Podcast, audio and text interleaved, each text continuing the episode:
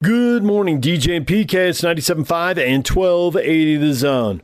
Well, the predictable mixed bag for college basketball. BYU won and Utah lost. Utah had ninth ranked UCLA coming in. They had their chances. They ended up losing 63 58. They had a chance, they had two chances to hit a three at the end of the game, tie it, and force overtime. Probably. Uh, UCLA would have had a few seconds left. And they couldn't get it to go. And they had empty possessions before that. Lost a possession on a charge, went one for two at the free throw line. And they had their chances. A one point game with two minutes to go. And they got one point the rest of the way. So it's great that they stayed that close to the number nine team in the country, uh, but they're just, the margin for error is real small. The losses keep adding up. All the guys look really dejected at the end of the game. You see Craig Smith with his typical energy come out clapping, trying to pump them up, but they, you know, after the second three didn't go in, they knew they were beaten, and it's frustrating. If you've ever been on a team that's gone through that, and I was in high school, uh, it sticks with you. I can feel it right now. and it is just no fun. When you finally get one and break through, it's awesome. But my gosh, when you're putting a losing streak together, it's just awful. UCLA gone. They get the win. They pack up and head to uh, Colorado, and here comes USC on the weekend, 4:30 in the afternoon. Uh, the Utes, you got to give them credit for hanging in there. Moral victories, blah blah blah, and you want to win. But UCLA is really good, and the Utes aren't and they were right there. BYU got it done. USD hung around. It was close. It was a real close game about 15 minutes to go. BYU put a good run on them, and USD fought back and got it close. Barcelo, 22 points. He's the man as always. Traore comes up big again. He has another double double. He has really saved the day. And you've got to have some kind of inside presence. And I'm sure everybody wishes he were four or five inches taller and swatted shots and intimidated guys and all that. But man, he doesn't back down from anybody. He is tough all day long and he's skilled. It's not just you know in there you know just wrecking guys. Uh, he's skilled and he'll he'll score and he'll give you some toughness inside. So BYU gets the win 79-71. All right, let's get to the Cougar post game. Just a little bit here. Mark Pope and Alex Barcelo spoke with the media afterwards. I thought it was a great, great game tonight. San Diego's a, really good team. Uh, we were tied second in the conference with them. Uh, we knew it was going to be a battle coming into this game. They're a great rebounding team. Um, they, they really get to the glass. They, they had their best player back, their leading scorer. Um, coming off a broken wrist. I thought that we we did a really good job on him as well as their other shooters. There was a, a couple slip ups and miscommunications that we had in the first half, but I mean we came our our, our conversation at, at, halftime was just hey it's 0-0. It's 31-31 coming into the second half, and we were going to bring as much energy as we can. We were going to tighten up uh, on the communication slip ups that we had, and uh, we were just going to continue to battle throughout the game. And we, we tried not to. There, there was a lot of emotion that came out in the second half with with refs, with players, with um, just within teams, and thought thought that we did a really good job battling that frustration, which is what these these coaches preach to us every day. And uh, we, we did a really good job, I think, handling the the glass. Um, there was a couple. I mean, they just every possession we're focused on rebounding. I just I love it. We're, we're always locked in, and, and I just remember the the last time I checked into the game, these coaches were just like, hey, tell your teammates hit first, hit second, and uh, we we need to stay locked in on that, and that's what's going to win us the game as well as taking care of the ball. And, uh, and I just thought that our, our energy was was great. I mean, Gideon played extremely well. Caleb, I mean, he was he was great on the glass. I thought Seneca just provided a, a, great amount of energy in the first half, and he was really finding his spots and, and hitting shots. And I just I thought that we were all having fun out there, and, and we just we we love the emotion that comes with it, especially when we win. Yeah, so it was, it was a really important matchup for us because they played so big. I mean, they're playing Parrish at the three a lot. They're playing uh, Earlington at the three. I mean, those are you know six six six two forty, right? And um, so they're playing down. They moved all their guys down. They're playing really big, and, and so Sen at the three was really important for us defensively. He's been a, he's been a you know his numbers are are, are, are great defensively for us, and uh, he was really really terrific at handling that physicality. And he was he helped us out in transition. He helped us handle the ball. He actually made uh, several plays in the second half uh, that didn't lead to scores for him, led to plays for other guys. I thought he was terrific tonight but those matchups were super important. You know, uh, play, uh, playing against a big lineup, it's really convenient that we can play big, a big three. It's really convenient. I mean, I, I, don't, I don't know. I think you could look at it like that. I just the the the, the, the in game. Uh, guys don't they talk to Alex? So I don't know. What, what, why did you move him to last? I don't. I don't know. I didn't know we had control. Whatever. No, he just. yeah, see, here we go no, he's just he's so fun to play with, and, and he deserves everything that's that's coming to him because he's just like Coach said. I mean, he's just so talented. The game's slow to him, but I, I just love how he comes into every day uh, in practice. He, he's so willing to work and to, to get better and to listen to these coaches as well as his teammates. Um, it, it, he's just so much fun to play with. So Foose and Atiki, just just to get a sense of, of their life right now. So they were in study hall hammering away at nine o'clock this morning, and in between study hall and classes, they finally finished up at one o'clock. Like it's unbelievable what these these two are doing, and and and you know, in a real sense, like they're going a long way towards saving saving Alex's senior year and, and, and our season, they've been thrust into this really, really difficult situation. And they're ringing the bell. It's pretty awesome. Those guys are, can't say enough good things about those young men. All right, there's Mark Pope and Alex Barcelo. When we come back, Lincoln Kennedy is talking football and NFL playoffs. Raider analyst Lincoln Kennedy next. DJ and PK brought to you in part by Lee's Heating and Air, home to the award winning line of American Standard furnaces and air conditioners. Call Lee's now for their $59 furnace tune up special or visit them online at leesheatac.com. Lincoln, good morning. Oh, man. Getting ready for another uh, week of NFL playoffs. Also, Right. also getting ready for a vacation, but that's a different story. But I'm very, I'm very excited. I haven't haven't gone on vacation in a couple of years. This is going to be awesome. Good for you. Yeah. So not so good for the Raiders. Honestly, I, there were stretches in that game. I honestly thought the Raiders were going to do it. Yeah, you know what? It was one of those games where they they they hung in there. They gave a great fight, just like the the entire season, but just came up a little bit short in the end. There's a whole theory that you've got to be aggressive and you got to go for touchdowns and field goals don't beat anybody. And that theory took a big hit in that playoff game. Because one of the reasons I thought the Raiders had a shot is when the Bengals had a momentum and everything was going great and they had field position and they were just barely making the play. You know, oh, that's a great catch, but you don't make that catch every possession. They settled for field goals and I thought they're letting the Raiders hang in there and the football gods will punish you for that. And they ultimately didn't. The Raiders kicked field goals too. Does this take a swipe at everybody who's you got to be aggressive and go for it and go win the game, or no? No. You know, here's the, here's the thing. I- I, think that there are coaches out there that tend to overthink and try to play uh, against or or, or you know uh, what's the best way of saying it? Just are, are, are not in the in the right frame when they when they talk about momentum or going forward. For example, look at Los Angeles Chargers this past year um, when they were playing the Kansas City Chiefs, the second game. Um, they left nine points off the board because they kept going for it on fourth down and came up empty. And that nine points actually came back to haunt them because they ended up going overtime and they lo- lost by a touchdown. So I I think that you have to play smart and don't overthink things. But there are times where you can be aggressive, and there's times where you just have to take what what you know what what the football guys have given you at that point. It's become a big deal about how the TV crew handled the inadvertent whistle. And they said that they heard it. Now, they got headsets on and they got mics all over the field. I'm not sure that you have that same thing. And if you do, not to the same degree. I've called basketball games which is obviously a smaller environment. Right. And depending on the arena, you can be closer to the floor. But I've called it where I've heard a whistle, but wasn't sure if it came from the floor or the stands. And I found that confusing. And so I, I get how people get confused broadcasting and even how players get confused not knowing where the whistle came from and can stop. But when it ultimately turns out that it was a referee's whistle, I forget all that and I think, dude, do you not know when to blow your whistle? Right. That wasn't close. There are situations where there could be an inadvertent whistle. That wasn't close. Yeah, and the, the thing was is that we didn't hear it in the broadcast booth until we got the report from the TV crew what what had happened. And the thing was, you know, look, I understand mistakes happen, human error happens. I don't have a problem with that. But in this day and age, when we have the technology and we have the things that are available at our disposal, just want them to get it right whether it's the replay, you see what happened, you, you slow it down, you, you just want to get it right. The, the, I'm not saying that the, the Bengals wouldn't have scored. I'm not saying that that would have changed the outcome, but you can ill afford in a playoff game when you're really the only game that's being played at that time and being watched by everybody who's a football fan or a sports fan, period. You can ill afford to have a mistake that resonates like that and not be able to do something about it or correct it.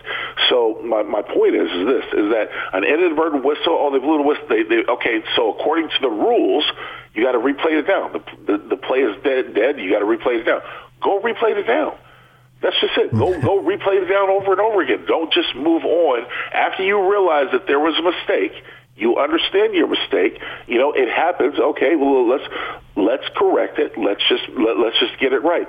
Don't ignore it like it didn't happen, and that's one of the things. The reason why uh, there were reports that that that, that uh, officiating crew isn't working any more playoff games because that was a big mistake that they just let go. They shouldn't be working any more playoff games. I mean, they shouldn't. You're, because you're right. You're 100% right. It might not have changed the outcome of the game. Bengals might have scored it on the next play or on the replay, and they could have won Right. the game anyway. They might have settled for a field goal and still won the game. So it's not whining about that. It's just when I'm watching football, I'm, if you're refereeing at this level, you have to know you can't blow the whistle then. True. You just you have to know that. And if you do, you can't be rewarded with another playoff game. You I, can't. I totally agree. A hundred I totally agree. So- Besides, that's that's the same crew that, that worked a, a game earlier. This a little side note: that crew worked. A, well, the the re- main referee Boger worked a, a game earlier this year um, in Las Vegas, and at the coin toss, he said the Oakland Raiders will choose to defer the kick, and it was like in Las Vegas, I'm like, oh my goodness, you got to be kidding me. So. I find that stuff hilarious, but you know, I'm a San Diego Charger fan. I got my feelings Yeah. hurt when they went to LA. And so every time somebody slips, uh, Michael Wilbon did it on PTI. He said, Uh-huh. The Raiders, you know, they got that weather out there in California. And when he was done, Tony said, Well, number one, they're not in California. California, And number two, don't ever bring up the weather because they play in a dome in Vegas. Exactly. So, you know, Wilbon was like, ah, you know, everybody's making that mistake. The uh, not this current coach, but the previous coach when he was introduced in LA, they just moved there, and he said San Diego Chargers. Did he? Yeah, in his press conference, and I thought. it Well, when, when I was doing radio for years, and, and, and then uh, I had I had the hardest time saying the Los Angeles Chargers. I would say San Diego every time because growing up in San Diego, I was always used to them being the Chargers, San Diego Chargers. It was it is what it is. Yep.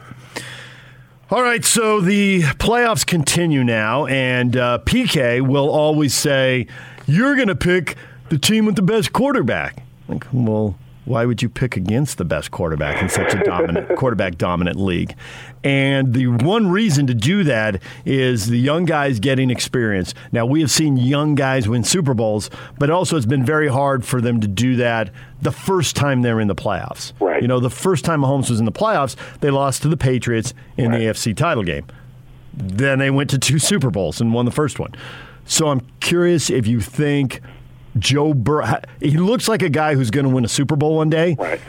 which is a difficult thing to guarantee, but it does look probable. But do you think he can do it right now? Should we be looking at the Bengals as a Super Bowl contender right now? I don't think they're strong enough right now. Um, they've got some holes, especially on the defensive side. They've got some holes that I don't know if they can overcome, uh, especially looking at some of the AFC teams. But when you look at the when you look at what what, what Joe Burrow has at his disposal, uh, I knew in the, the last week's game the Raiders did not have an answer for Ja'Marr Chase. The the fact is is that the the way the Raiders play defense, um, they they put you know a different corner in the boundary, whether it was Brandon Facyson or Desmond Trufant. Each time the Bengals went after that boundary corner with Ja'Marr Chase or another receiver, and they, they and they didn't have an answer. They, there was no way they could stop it. Uh, I don't think that's going to be the same case going forward for the Bengals. So I think that they're close. I think they're a good team. It's good for the city. You know, after 30 years, finally winning a playoff game. Um, it was a great environment, a great atmosphere. But I, I don't. I, I think the road ends soon for the for the Bengals, and it'll be this weekend. The other AFC playoff game, super intriguing. Oh wait, I, before before we go any further, Yeah. Do you think it ends? It ends this weekend. Uh, how are they going to? Is Tannehill going to sling it and going to be the man and just drop back and beat him and, and pick on the matchups that you're talking about, or do you actually expect a guy with a plate in his foot to go out and run for 100 yards? I expect them to, to rely heavily, or at least see what he can do. Um, you, you- you're not really going to get away from who you are. Defensive wise, defensively, I think the Titans have done a good job at playing better throughout the year, uh, despite not having their, you know, their their big running back. But now that he's back, I think they're going to rely heavily on him to see what he can do or how he can help going forward. All right, Derrick Henry. When I heard him say he still had a plate in his foot, I thought you're going to play in an NFL playoff game with a plate in your foot. I can't wait to see how this looks. He is so good, but a plate in your foot—that sounds like a major problem. Yeah, you know what? It, it, it's it, anyone's guess when you come back from that type of injury to see how a running back is going to do. I think it, it weighs heavily for the Titans going forward because, uh, you know, the the fact that they're the number one seed and they played the way they did and got what they uh, achieved without Derrick Henry was a surprise. I kind of wrote them off when he went down with the injury, but you know, give give Coach uh, Vrabel the credit due because he found a way to rally his team and, and get them playing some smart football. They're they're a pretty good team. I don't necessarily think they're the best team in the AFC, but I think they're a really good one. And at home, I like them, their momentum. Lincoln Kennedy, Raider radio analyst, joining us. So, Chiefs Bills, who do you have? Um, I like the Bills this time. I think that you know last year when you watched the Chiefs Bills game in the AFC Championship, one of the biggest things that Joshua Allen struggled with was reading defenses. This year he's been much better prepared. Uh, Daboll uh, did a great job with him this season on how to read and recognize defenses, and he's just one of those guys that's going to take it upon himself, like a Patrick Mahomes, to make the plays when it comes when it comes. The difference is the defensive side of the ball. I think the Bills' defense is much better than the Chiefs' defense, so I like the Bills. Now you've been down on the Chiefs all year, and you've talked about you know the extra hangover playoff games, the hangover from losing the Super Bowl, and they've had some key personnel turnover in the middle of this run. Yes, the coach and quarterback have stayed in place, but not everybody else has. I'm curious if the if they break through and beat the Bills here, will you finally get on the Chiefs, or you just keep picking against them every week? No, no. So, you know what? It, look, I, I I will admit when I was wrong. I thought there was going to be a Super Bowl hangover. I think one of the biggest things they did right was they got themselves Melvin Ingram on defense, which really helped out. Um, you watched that Denver game. Denver had him until Ingram made that play fumble for a touchdown. Uh, I don't know how you don't block a defensive end on a run play, but hey, that's that's the Broncos' problem. Um, but when, it, when it's all said and done, the Chiefs are still good because they've got a quarterback, they've got a system that can generate points, and everyone's intimidated by him. So much to your point that you started with the, the first interview about, you know, field goals aren't going to win, you got to score touchdowns. That's sort of been the mindset in the AFC, especially when you play against that team. And it's harder to do than people give it credit for. It's harder to get touchdowns.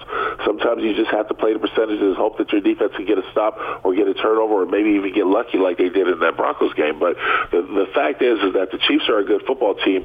They've turned the corner. They find they found a way to write their defense in a way to where they can they can still give their offense the the slight edge.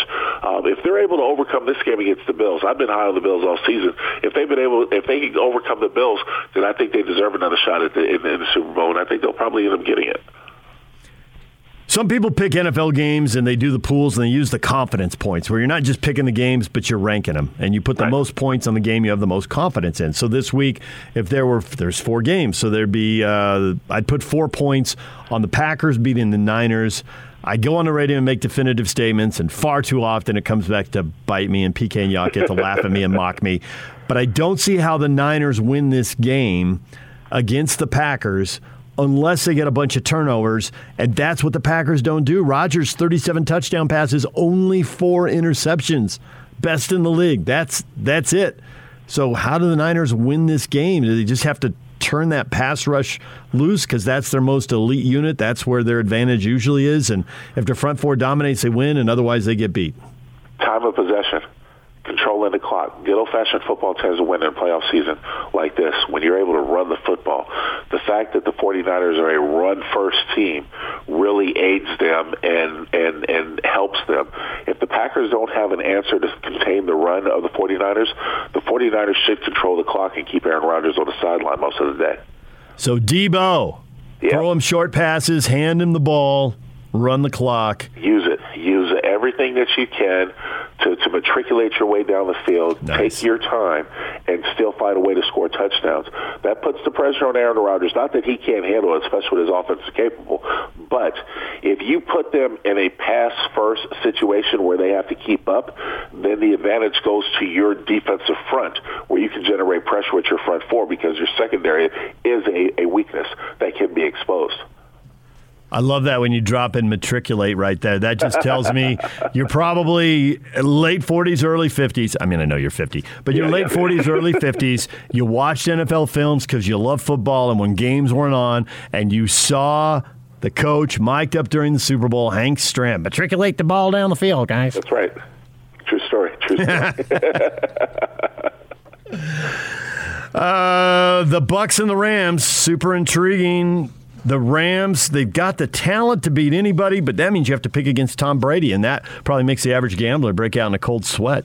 Yeah, how about that? Um, you know, I early this year when uh, Stafford went to the Rams, I, I remember one of the things I did is I, I went to my my Vegas my Vegas friend and I put down a hundred dollars on twenty seven to one odds that the Rams would be in the NFC Championship. and they're that close. And the reason why, because I said the Rams were going to do go all out, do whatever they could. They want they have a Super Bowl filling team right now. They needed a quarterback, and I thought that when the Lions gave up Stafford, that's all they needed. With Stafford's ability, you know, that he's thrown picks and he's he's kept them down. They haven't been as as favored as they should have been, but they're still a good football team. And you saw what they did against the Cardinals. With that being said, I don't know if it's going to be enough to to beat even a depleted Bucks team. They really have to have a great game. More importantly, Stafford can't afford to throw interceptions. And if we've seen anything out of Todd Bowles over the last couple of years, his defense has been ready to answer the challenge. So, with that being said, I, I hope the Rams win for my wallet's sake. I just don't know if they can.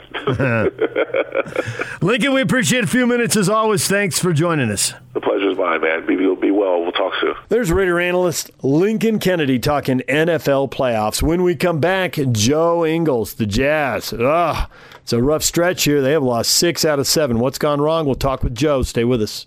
DJ and PK, Joe Ingles joined us in the 9 o'clock hour yesterday, and we're going to replay that conversation. He'll drop some last nights talking about the sixth loss in the last seven games as they fell at home to the last place Houston Rockets, worst team in the West.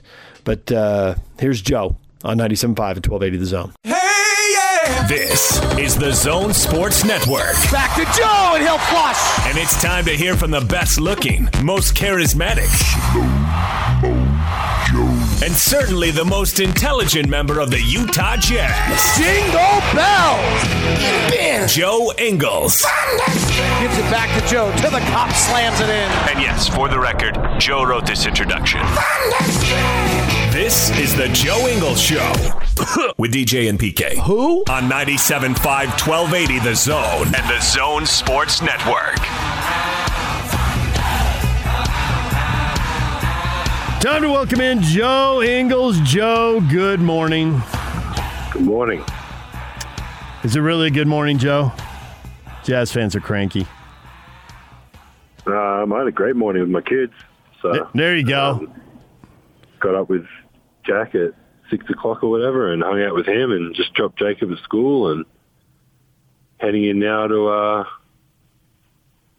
lift and get some treatment, and then watch some film. Can you predict what kind of film you're going to be seeing? Do you know what Quin? Have you already run through the game in your mind? Quin's going to want to talk about this and that, and definitely that. Um, yeah, I've got a. I think eight years in with him, I've got a fair idea um, what we'll uh, what we'll be seeing and um, talking about or or listening to more, probably more. Um, so yeah, it'll be.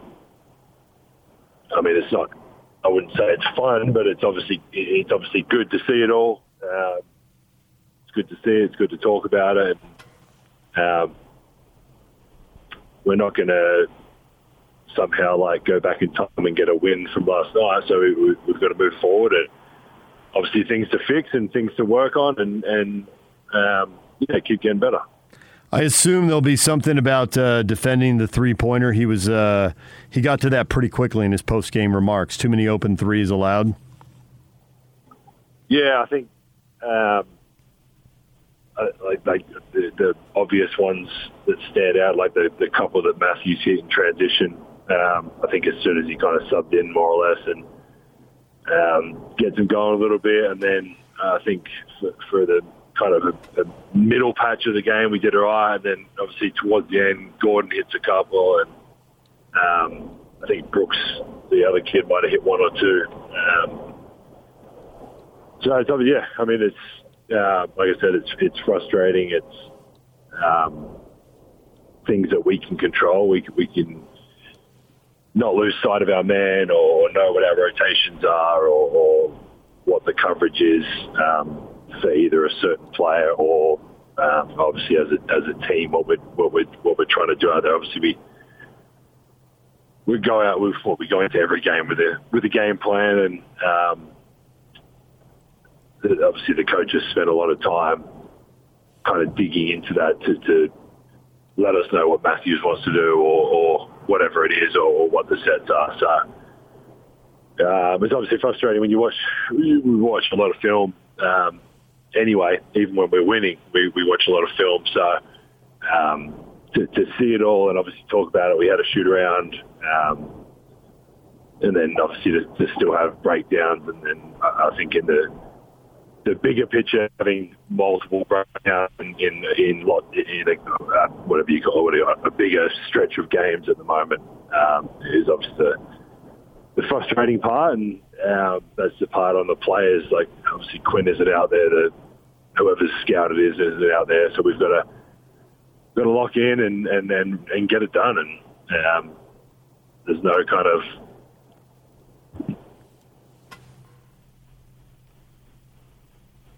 showed multiple times this year when we when we are getting it done, we're we're a really good team. So um, it's almost like get to the point where it's almost enough talk about it. We we need to go out and do it before. Um, yeah, just it's yeah, it gets frustrating. Can you personally draw lines connecting these last 10 games? You've lost seven of the last 10, which is highly unusual in the time you've been with the team, these last five years or so. There haven't been many stretches like this. Can you draw kind of the string that connects these losses? This is the trend. This is what's, what's uh, sinking us here? Yeah, I mean, I know people don't want to hear like COVID, and it's not an excuse, but we, we've had guys out. Um, obviously, Rudy being a big chunk of that. Um, Rudy Gay was out. We've all we've all kind of missed games in this chunk. And no, by like by no means a, an excuse or, or a reason we've we've been. I mean, you look at Rudy Gobert. We've played over the last five years. He's missed. I think someone saw it like four or five games in five years, or like give or take, whatever that is. So. Um, not only not having him, but then not having Hassan for a couple. Um, and obviously not playing with a centre is, is different. I, have never not played with a centre eight years of being here. So, um, but on the flip side of that, again, like not using that as an excuse, we've also done a really good job in my eight years here of that next man stepping up, whoever that might be, regardless of who it is, and, and we've been pretty effective in, in stretches. Like you said, I don't, I couldn't remember, or, or even if we have had a time that we've lost seven out of ten in the last few years. So, um, yeah, it's just frustrating. There's obviously a, a lot of breakdowns.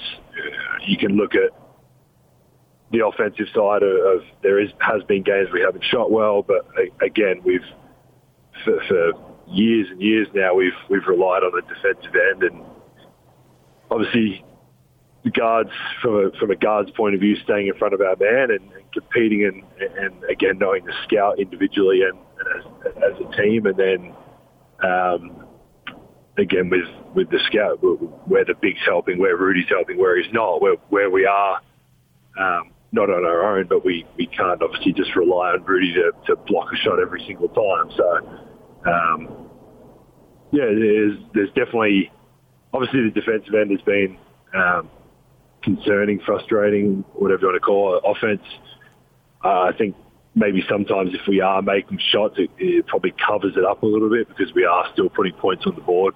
Um, but when we're not shooting as well, I mean, Quin said it a million times in the past, when we're not playing as well offensively, we've got to rely even more, and it puts a bit more pressure defensively on our on our team. And we've yeah, the, the moments we've got to step up. That's what it is in the playoffs when when teams know every offense or every offensive set you're trying to run, you've got to be um, you've got to execute, and then if, if you're not, or not making shots, or not being able to get the same looks because it, it's obviously a, a, lot more scouted, um, you've got to rely on the defensive end, and, and, and we haven't been able to do that. We've been giving up transition. That was a, a big thing early on, and we, we did a really good job of getting that back to. I think we were ranked last a month ago or something, and we've we've got that number uh, a lot better as a team. But then obviously other things, staying in front of guys, rotations, whatever the whatever it looks like. But we, we've obviously, like I said, we've got to be a lot better. There are plenty of Jazz fans who've hit us up on social media who say the team's playing tight. Ainge is sitting over there masked up, looking like some kind of movie villain because COVID requires everyone to wear a mask. And, you know, he's the new CEO, and people don't have personal relationships with him because he hasn't been around the club for years like other people have. And so, can you address that? To what degree do you think the trade deadline and, and the new masked CEO is weighing on guys?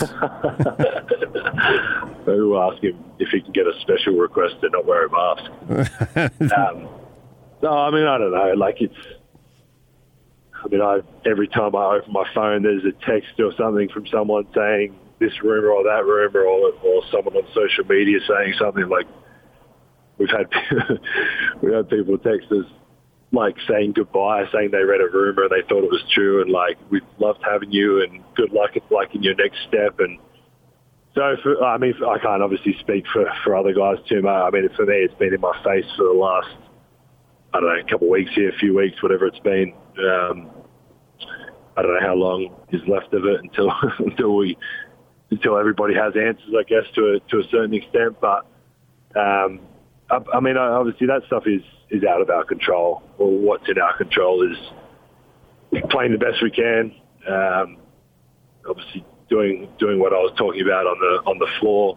Um, they're, the, they're the things we can go in and go in now, obviously, and get to work in and, and prepare and, and get ready for the next game and watch film and do all that. I can't control what Danny Ainge is thinking or what Ryan Smith's thinking or Zanik's thinking. Um, I I could sit there and think about it 24/7, which at times you do. Like there's no no question. Um, it pops in your head, and, and obviously, from my point of view, with, with a family and kids in school, there's, there's a lot going on. But um, also, at the end of that, on the flip side of that, like, what am I going to do? Like, unless one of those three people come up and tell me something, I'm not going to know anything. So um, that's where obviously your, your agent and, and those guys have conversations, and whether they go back and forth or, or it's I don't know. I I guess the other part for me is I've never really been, well, my name probably this this heavily in, in anything like this. So yeah, you kind of just sit back and again, like, what are you going to do about it? Like, I'm gonna I'm gonna enjoy my time. I'm gonna I'm gonna play as, as hard as I can. I'm gonna do my best out there, and um, if that in whatever it is now, two or three weeks time, is me getting traded, then that's what it is. If it's not, then I'll continue to to, to play for the Jazz and, and do what I can to, to obviously with the ultimate goal is is to, to win a championship. So, um, I, yeah, like I said, I don't I don't know how other guys are feeling or thinking or whether Danny's sitting there is frustrating for them or not. Um, but again, obviously, it's like I said, that, that stuff is out of our control, and what we can control is what we do on the floor. And um, yeah, like I said, we need to be a lot better on the floor. Well, since DJ's first commandment of Joe Ingles basketball interviews has already been broken, I knew I'd have to work harder and do some digging today. My first commandment is thou shalt win the night before the game so we can screw around and have more fun.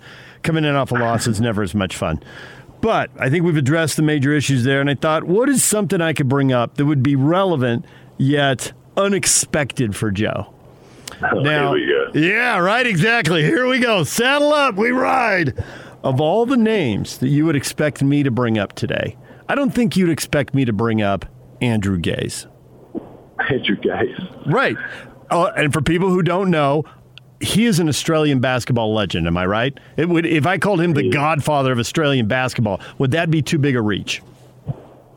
Uh, no, not with what he looks like either. He looks like a great, great, great godfather. he, he looks he looks like a he looks like a wizard out of one of those Lord of the Rings movies, right? He's gone gray. He's the old yeah, man. but he's had he's had grey hair since he was at Seton Hall when he was Right. 21 or whatever, 22. So He was one of the first Australians to come over college ball. I think he was the first and, and play at a high level. Seton Hall was in Final Fours, and it was uh, You know, it, it was a great run. So I'm thinking that between the time he played here and if I had talked to him then and said, there'll be another generation of players, and you're about 20, 25 years ballpark younger than him, so you're a full generation younger than him. I said there'll be a lot of Australians in the league, and they'll be shooting 43 pointers in a game, and there'll be a guy from Australia who year in and year out is you know top three, top five, top ten. That probably would have blown his mind, and I'm wondering how much it blows your mind when you see someone like Garrison Mathews pull up and shoot some of the catch and shoot threes he shoots. He's not of the stature of you know Steph Curry or Damian Lillard who can shoot whatever they want whenever they feel like it and they're good enough and it goes in and they're the franchise guy. Garrison's more of a, a role guy, but this is his role and it's valuable. And I just think that even if you think that shot is a long way, I'm wondering if the next uh, generation of Australian kids is just going to be launching those. That the 12 and 15 year olds out there who are watching Joe Ingles shoot threes and see Garrison Mathews shoot threes, if this isn't where the game is going, because doesn't he make it a lot harder to defend the floor? Either you give up a shot to him or you're so far away, it's really hard to help and play team defense. Yeah, I mean, it's I mean, that's what the game extent, and, and we can all probably thank Steph for it. Uh, yeah. He's changed the, the game, and it's. Um, I mean, I think. And watching the, the big guys battle down there, but I mean, to to throw the ball actually in the post now and watch someone go to work is is probably a handful of players in the NBA. Um, I mean, like I said, Steph, what he did. I mean, he's he's obviously changed. Like we every basically every team. I think we were one of the last with when we played Fave and Rudy together. But apart from that, like not many teams are playing two bigs. Everyone plays basically four guards. Any two three man is now a four man. Um, all the positions have kind of bumped up a little bit. You play two point guards and um, yeah, it's just. Uh, I mean, it's it's very different. I mean, it like you said, Mathews comes in last night and the first two in transition. I mean, it's not like he ran to the three point line and shot him. He caught him like a couple steps over the half and zero hesitation. And and obviously, I think he made the first 2 mm-hmm. right away pretty quickly. And um, obviously, as a as the opposing team, you, you don't want that as the whole. Um, the whole point that you're trying to avoid. And, and obviously, like I said, knowing the scout and knowing what, like you said, like what he's obviously from Houston's point of view got a green light to do that. Um, I think he was one of the guys that was on a, either a 10 day or a two way or, or came into training camp and he, or maybe it was when they had the COVID or whatever happened and he ended up signing a three year deal or something pretty recently. So his confidence is obviously at an all-time high right now as well, and, and he's got that green light. They they, they know subbing in the game, his, his teammates, his coaching staff, they all know that that's what he's out there to do. He's going to run the floor and he's going to pull up from wherever he is. um, and if he makes shots, he's going to finish the game like he did last night. And if he doesn't, he's probably sitting on the bench. And they're the things, like I was saying earlier to our first or second question, whatever. Like, they're obviously the frustrating parts because we know. I mean, you know, going into a game that he can be pretty impactful, but if we're we're locked in on it and he doesn't get those first two, or maybe we can test him a bit better, or whatever that looks like, he probably he probably misses them and he probably doesn't see the floor again, and then they're playing someone who's not as dangerous from the three, or, whatever that looks like in terms of what their rotation is. Um, but like, yeah, I mean, going back to kind of the quote, like it's it's a very different game. Um, I almost like you kind of sit there at times and, and wonder if it ever will go back to playing bigs again or two bigs or how much we throw it in the post, whether that becomes more and more or, or it stays the same. Like it's, it's, I, I couldn't really see it going back to, to playing two bigs again because even I mean, you look at some of the fives now, and even some of the fives that are out there, like Sabonis, and I mean, there's, a, there's a, but these guys are shooting mm-hmm. shooting threes as well. So a lot of the times out there, there's five guys that can be um, reasonably dangerous from the three point line, which is just so different. So, um, yeah, I didn't expect you to bring up Andrew Gaze, but um, hopefully the hopefully the next generation. I mean, even when he was in the NBA, he went to Seton Hall and went back, and then I think he was at I'm not sure if he played. I think he was San Antonio for a little bit, and um, yeah, Washington. Yeah, you just Washington. Yeah, um, yeah. Hopefully the the next generation of Australian kids. I think. I mean, when I first started watching and, and kind of getting to that age, Andrew Bogut was kind of the one that was over here, and obviously being number one pick kind of opens up a few doors, and then you get the Delis and Paddy Millses who are undrafted second round picks um, who, who make pretty big impacts and win championships, and then you get that next kind of tier of young guys of um, the, the Dantes and Ben Simmons and um, Josh Greens and Matisse Thybulle and all this, that kind of the younger, obviously a fair bit younger than, than me and Paddy in that group. And um, exciting to see what they do. So hopefully for, for us, we've got some more guys coming through. There's kid in the G League who's playing really well. We, have got we've got some really good young guys. So I think um, it's definitely cool for me to to to know Andrew Gaze and Shane Heal and these guys that, that played before me, and then obviously um, seeing the uh, me being, I guess, the the older guy now, and seeing the next generation and trying to help them in whatever way I can to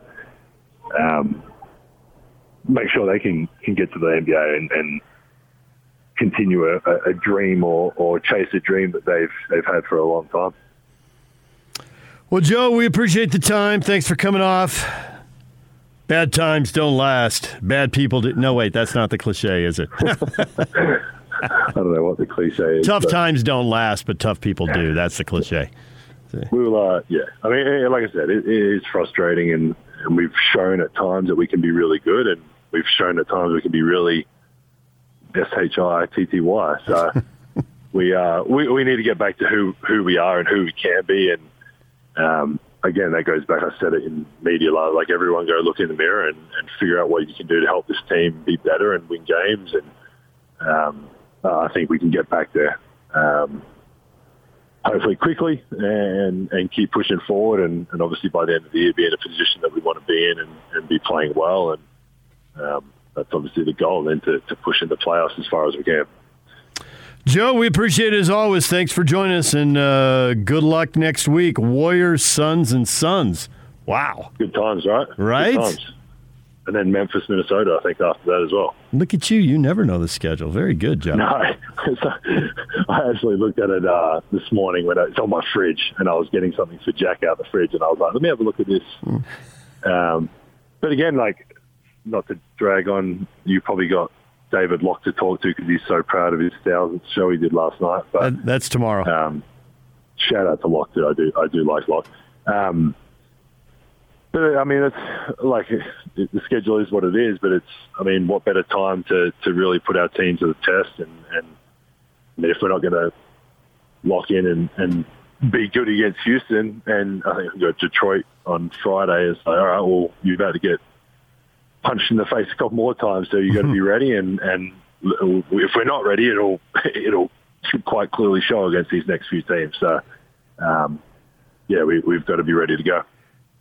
So here's here's a note you can share with your teammates, and this is a reason to be encouraged going into that stretch. You guys are three and seven since the start of 2022, but you're two and zero oh against the Nuggets, and you're one and seven against everybody else.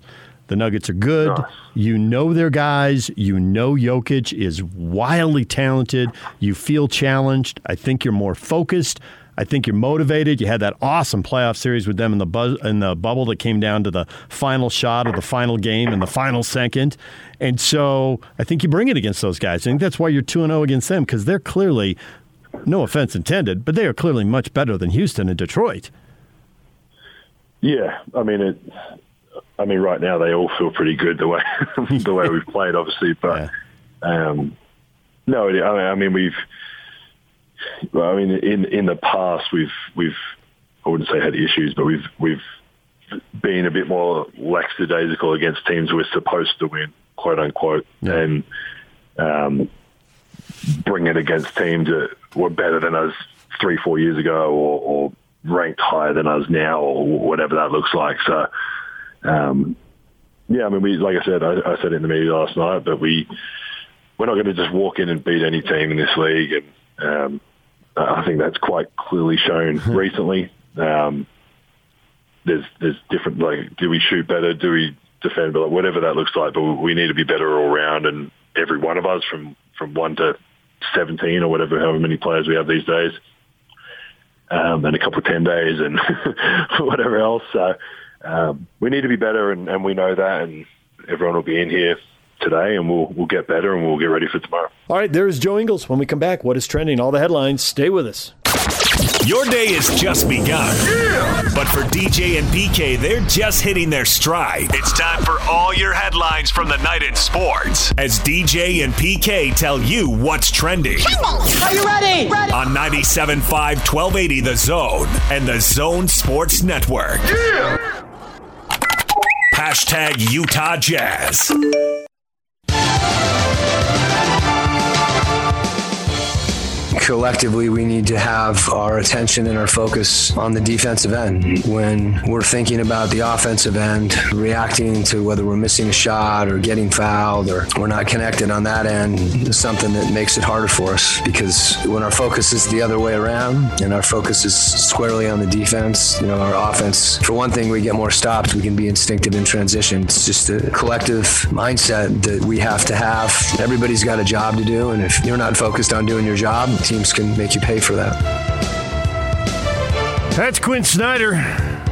And if we had movie technology in a newsroom, which we certainly don't, we don't have the budgets, we don't have the time, we don't have the technology, but you would color that until he was blue in the face. If he said it once, he said it a million times. If Quin Snyder had a buck for every time. Oh, wait a minute. NBA coaches literally do. They make that kind of cash. Never mind. Bad example. That works. That works for grandma. That doesn't work. Doesn't work for an NBA coach. All right, I really don't want to do this segment, but I'm contractually obligated to. So, the Jazz, he says, rewinding previous takes, have plenty of talent to beat this Detroit team. Haven't seen who's out for sure yet. That'll come out later today. But regardless of who they're missing, they have enough talent to win this game. It's what I said the last time they played Detroit and they lost. It's also what I said when they played Houston. It's also what I said when they played Indiana. I mean, this is just a broken record. Wait a minute. There's another expression only grandma gets. How many of you own vinyl? What percentage of our audience? I mean, we got some collectors, and I know there's a little bit of, you know, the audio fuzz. Oh, I have it on vinyl. It's still a low percentage. Have you met Jake Scott? Right. Yeah, good example. He's the collector. I, had a co- I have a college roommate like him. I have a college roommate who's sitting like 3,000 albums. He's got walls of this stuff. It's all in plastic and I don't know when he goes what happens to it then. I suspect the county dump. that would be horrific. A lot of you just shuddered. I hope Mark will do something better with it. All right, so they ought to do it. I mean, they're better and blah blah blah, but they're 3 and 7 in the last 10 and two of the wins are over the Nuggets because they get up to play the Nuggets. They play to the level of the competition. That's not a very nice thing to say. But so what? That's what it is. They play to the level of the competition. How else do you explain it? The Nuggets, had a seven game playoff series with the Nuggets. The Nuggets have the MVP. He will make you look silly. He will make you look like you've never played basketball before and you don't know what you're doing. He'll posterize you a bunch of different ways. So they get up for them. And then all these other teams, the bottom quarter of the league, they're just racking up losses. If the Jazz could beat the bottom quarter of the league, they have the best record in the NBA, which is why we're all so frustrated. I'm going to stop talking about it now. Fine. Hassan Whiteside is still in COVID protocols, so we know that part. He will not play tonight. Now, will anybody else not play because they're being cautious or whatever? You know, we'll have to see. Uh, Jared Butler is out of COVID protocol, so it's possible that he would be eligible and available to come off the bench tonight. Let's have to see how that plays out. We'll get the word later today, and whatever show is on the air, we'll let you know. DJ and PK. Hashtag NBA. Ingram, fall away jumper, 10 feet, left lane line good. That does not compute He brings it over to the right side. Now he's double team. Swings to Paul left wing. CP3 on the dribble. Step back three on the way. And good for Chris Paul. Ball is in, knocked away from Jackson, nearly stolen. Jackson got it to Holiday, who hit a three from out on the right edge. They nearly threw away the inbound. Light night in the NBA. There were three games. The Pacers, who beat the Jazz, turned around and beat the Warriors. Got them in overtime, 121 117. Steph Curry, who has been in a shooting slump, at least for him, had three straight games with less than 20 points. Uh, two of the last four games, he shot less than 40%. Uh, he got untracked. 39 points and eight assists. Six of 16 from three. Volume. Volume shooting from three from Steph. And it wasn't enough. They get beat. Klay Thompson, they got the minutes restriction on him. He's playing in the low 20s most night. He played 23 minutes. Had 12 points in that one. Draymond Green is still out, so there's still uh, still shorthanded there. And they get beat. The Pacers get it done. Also, the Phoenix Suns pulling away in the West now, beat the Dallas Mavericks 109 101. Devin Booker goes for 28. Chris Paul goes for 20 points and 11 assists. And that was a close game. Dallas, the game was in Dallas, and Dallas had the lead going to the fourth quarter. They were in charge there. They were up by eight, and they ended up losing by eight They get outscored 35 19 in the fourth quarter. The Suns pick up another win. They improved to 35 and 9. They've got the best record in the NBA, and they're starting to disappear over the horizon. Three and a half games in front of the Warriors, five and a half in front of the Grizzlies, six and a half in front of the Jazz. So, barring something awful happen in Phoenix, say goodbye to the Suns here.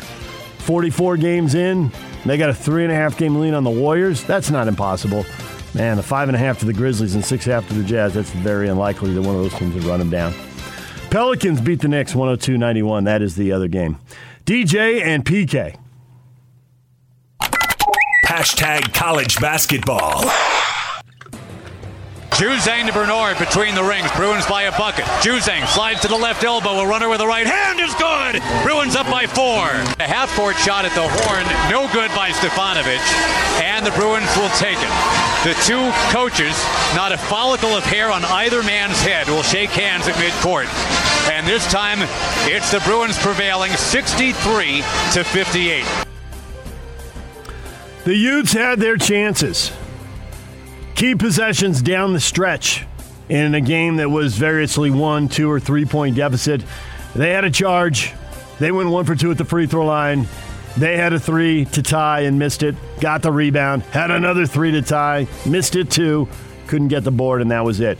UCLA holds on. UCLA was not a picture of offensive execution down the stretch either. That whole thing about running a set play, trying to get an easy shot, get something in close, or at least get a wide open jumper. There's some there's some contested shots for both teams down the stretch. But the ninth ranked Bruins hold on. They improved to 12 and 2 on the year. Juzang led them with uh, 28 of the 63 points, nearly half of the team's output. Stefanovic, who missed a, uh, a late shot for the Utes, led Utah with 18 points, and Both Gach had 11 coming off the bench. For the Utes, one and eight in conference now. USC coming in Saturday afternoon for a game. It's a 4:30 game, I think, on the Pac-12 network. And the Utes and Aggies can call and commiserate because the Aggies also had chances down the stretch to win the game. Now it was different for them. Well, I guess we weren't playing the ninth ranked team in the country, so that's different right there. Boise State was in town. And the Broncos, who struggled to shoot the three most of the game, hit a couple of big ones down the stretch and get the win 62 to 59. It was agonizing for the Aggies because that game, it was right there for the taking. And then late it got away from them. They had the uh, they had the lead. They were in good shape and uh, and just couldn't pull it off. By three with uh, four minutes, or actually by three with two minutes to go. And last couple minutes, Marcus Shaver Jr. the three with two seconds left is the difference in the game as Boise State gets the win. The good news for the locals was BYU. They beat Pacific 79 71. Tigers are right there. That game was tied at halftime. And about the 15 minute mark, BYU started pulling away. And the Tigers made a late run, but uh, no, USD. Excuse me. Tigers are coming in this weekend. Are they Saturday? Yeah. Who's Saturday, Yak? Portland. Portland, yeah. Pilots. And they beat the Toreros. Pacific is next week. Yes. USD going down to defeat. But the Toreros were right there. But BYU finds a way to win. And that is the way it goes. BYU headed for the NCAA tournament. They find a way to win the close games. And Utah and Utah State are not headed to the tournament, and they find a way to lose the close games. DJ and PK.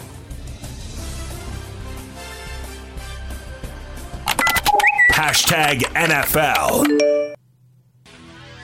I think it's just a credit to all the great teams I've been on.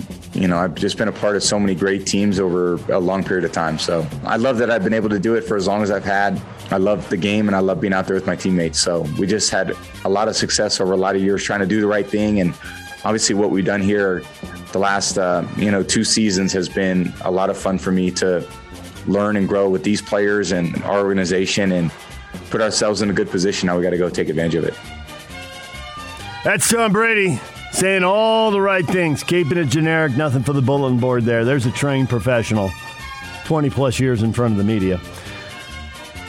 Big game. Well, I guess in a divisional round, they're all big games, but the biggest game of the weekend, I think it's probably Bills and Chiefs. But I think Brady and the Bucs are playing the second most intriguing game of the weekend. The Rams, man, they are they are that guy who bats number five or maybe even number six. He's been dropped down in the lineup. He isn't the hitter he used to be, but every once in a while he connects. And when he's good, he's very good. Maybe he's that long, long drive golfer. They look majestic, but you don't know where they're going. But when they hit the fairway, it's spectacular. Grip it and rip it. That's the Rams. They might light you up for 35 points. Eh, they might throw three picks and blow a 17 point lead. Ram fans flinch now because that's how they lost to the Niners in the regular season finale. That was for you, Yak. I just throw you a bone there. Yak and his Niners playing the Packers. You confident, Yak? You feeling it? Not at all. Really? What's wrong with you? Have you watched Aaron Rodgers play this year? That's your problem? Yeah. no faith. You've seen him play in the playoffs. You know it can be very different. I know that Jimmy G is 3 and 1 in playoff games. He's been to a Super Bowl, but I've got no faith. Week 3, Green Bay won. 30-28. This is a rematch. You were right there. Aaron Rodgers the Niners front four. The perfection. The Niners front four. Getting after him. That's the path. And then Deebo Throw, throw him a slant, throw him a screen, hand him the ball. Was it handed off? Yeah. Yeah. Line him up in the backfield and hand it to him, or split him out wide and give him a fly sweep, whatever. Find a way to get him the ball. Shorten the game, run the ball, turn your defense loose, and win. This is how those mediocre giant teams took down the Patriots. It's been done. This is a well known NFL recipe. Yak's not biting. He won't even make eye contact with me right now. I'm not talking about a DJ. I'll jinx it. I'm not doing it. Mm. Chiefs and Bills is also a rematch. Bills beat the Chiefs 38 20. I mean, it's easy to say Chiefs because we always say Chiefs. But who took five possessions to get going last week? I know last week isn't this week. But who was ready at the opening whistle and went down the field every single time? It's so hard to pick against the Chiefs. Do it. Take the Bills. Live on the edge. Let's do it. Who's with me? Yak won't open his microphone. PK's on vacation. I guess I'm alone then. Fine. That is the game of the weekend. And if it comes down to who has the ball last, I think none of us will be surprised. Bengals and Titans. We'll ask Scott Mitchell. He's going to join us in the 9 o'clock hour. Can running backs play with a steel plate in their foot and be effective? I don't like the way that sounds. I tore my uh, ACL playing basketball in my late 20s. So they have the surgery, they put the screws in your knees, they take the plug, they take the middle third of the patellar tendon. I know some people have it, the cadaver, but I had the patellar tendon graft, and they screw it in place, and the bone plugs you know take hold and grow together and all that. And you have a new knee. Fine, my knee works great, so it's it's awesome. And the doc says, yeah, I put three, and also we stapled down the ilial band. So then, like in a follow up visit subsequently, he shows me the x rays. And I'm like, I've got screws in my knee. And he's like, Yeah, I told you we did that. This screw down the thing. I said, Yeah, but I thought that was like a medical term. This looks like you went to Home Depot or Ace Hardware. These are like, Dad puts this into two into two befores to bind it to another two before. And he just looks at me and smiles and. Yes, Yeah, it's kind of what we do.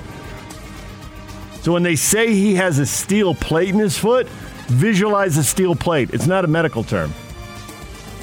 I don't know how he's going to do that. But we'll all watch together Saturday afternoon, Bengals and Titans. All right, DJ and PK. Hashtag college football. And the ball's knocked down and into the hands of a Ute at the goal line for a touchdown. That has nothing to do with what I'm about to say. Cal football coach Justin Wilcox has signed an extension through 2027. That ought to be the least surprising news. He's an Oregon guy, and he decided not to take the Oregon job, so you would assume he had a deal and was getting taken care of at Cal. And not only do I assume that he's getting money, I assume he gets things in the program for the program that he wants and needs to be successful. Cal has gotten to the point where they can be a bull team, and you're not shocked, but how do they get out of the middle of the league? How do they how do they challenge for the North Division title? You look at who's won. Oregon and Stanford have passed it back and forth. Washington had a couple of trips to the conference title game. How does Cal join that group and break through? How does that happen? So Wilcox has his contract extension, which of course is no guarantee he'll be there till 2027. There'll be buyouts both ways in the deal. NCAA members voted Thursday to ratify a new streamlined version of the association's constitution. The motion passed, 80% of the members voting in favor, putting the expected stamp of approval on the first of a two step process to significantly reduce the responsibility of the association's national office and overhaul rules at all levels of the sports. Each of the three divisions will now start working or, on revising or creating their own rules to align with the fundamental principles laid out in the new Constitution. What does this mean in plain English? Power Five's going to do what it wants. Wild, wild west, people. Everything you knew about the NCAA out the window. The NCAA will handle championships. Will it do much more than that? No, I really don't think so. Will it do anything at all more than that? Possibly not. Might be a few basic rules. But the NCAA, as we know it, no, not happening. What does the Power Five want to do? Does the Power Five want to keep the group of five or break away? There's been breakaway talk forever. But we've also heard talk from powerful people like the SEC commissioner that we want to make sure we keep the group of five healthy. Because we don't want to play each other all the time, because then one of us will have to go 0 12. Better that we bring you in, make money off you, and guarantee ourselves three wins and essentially some bye weeks. Group of five will be kept around not out of a sense of fairness or loyalty or what is right and what is wrong, but that helps the big guys make money and look good. All right, DJ and PK, it's 97.5 and 1280 the zone. We have Scott Mitchell coming up later this morning. David Locke, radio voice of the Jazz, set for 8.30. DJ and PK, it's 97.5 and 1280 the zone. What is trending is brought to you by Shamrock Plumbing. There's no job too big or too small. Get the personal touch with Shamrock Plumbing. Call them at 801 295 1690. That's Shamrock Plumbing.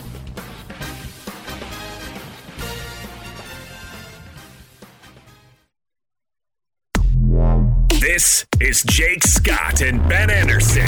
Trevor Allen, of course, covers the Utes for KSLSports.com. Talk about your reaction. Quinton Ganther getting the gig. I think it's a good thing for Utah. That was the only name that, that really came to mind as someone who could come in and, and really pick up with, with what Coach Mack did in his, in his time here at, at, at Utah, and that's to be able to, to continue to bring in top running back talent, develop the guys that are in here, and send them off to the NFL. And Quinton can do that. Here, Jake Scott and Ben Anderson every day from 10 to noon on 97.5 1280 The Zone, powered by KSLSports.com. DJ and PK, it's 97.5 and 1280 The Zone. It is time to talk National Football League.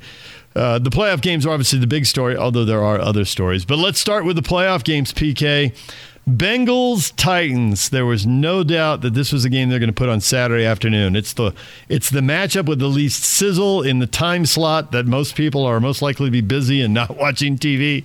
I knew they would stick it there, but that doesn't mean that it's a bad game or a bad matchup or that it couldn't end up being really intriguing. Does Joe Burrow emerge? Is Derrick Henry back, looking like uh, you know a fifteen hundred yard back? And uh, and then as always, how competitive is the game? Well, I don't think that Derrick Henry is going to get 1,500 yards in this game. So Thanks, Coach. that. Thanks. That I wasn't like the how you say That this is where they, I knew they were going to stick at. How about this is the proper placement for this game? Can This is the proper placement A for little more dainty. and not so harsh. This is where they relegate. They stick it in the no They're in this game on zone. Saturday afternoon.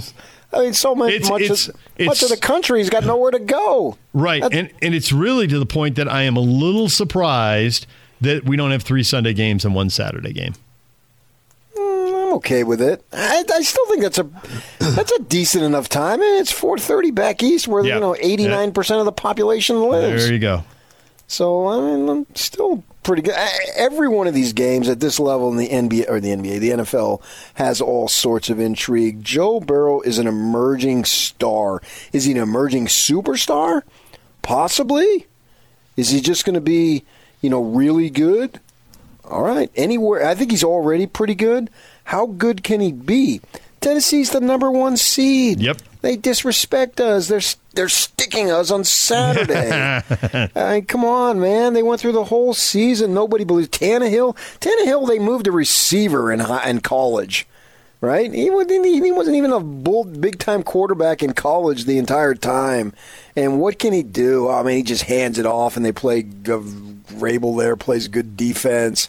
This is their opportunity to show people that they're legit, and they've been pretty good now for a few years. It's not like they're coming out of nowhere.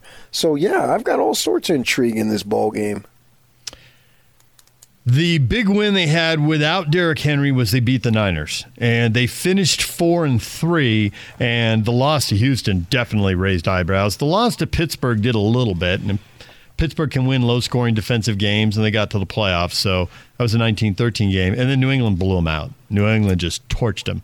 But four and three down the stretch, it was good enough because they had an eight and two start. They were they were sensational early in the year when they had Henry.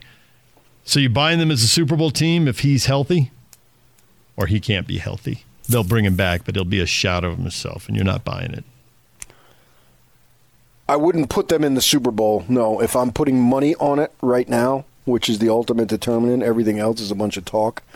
I'm not putting on uh, money on it, but if I did, I would say no. They will not reach the Super Bowl. I don't even know that they beat the Bengals.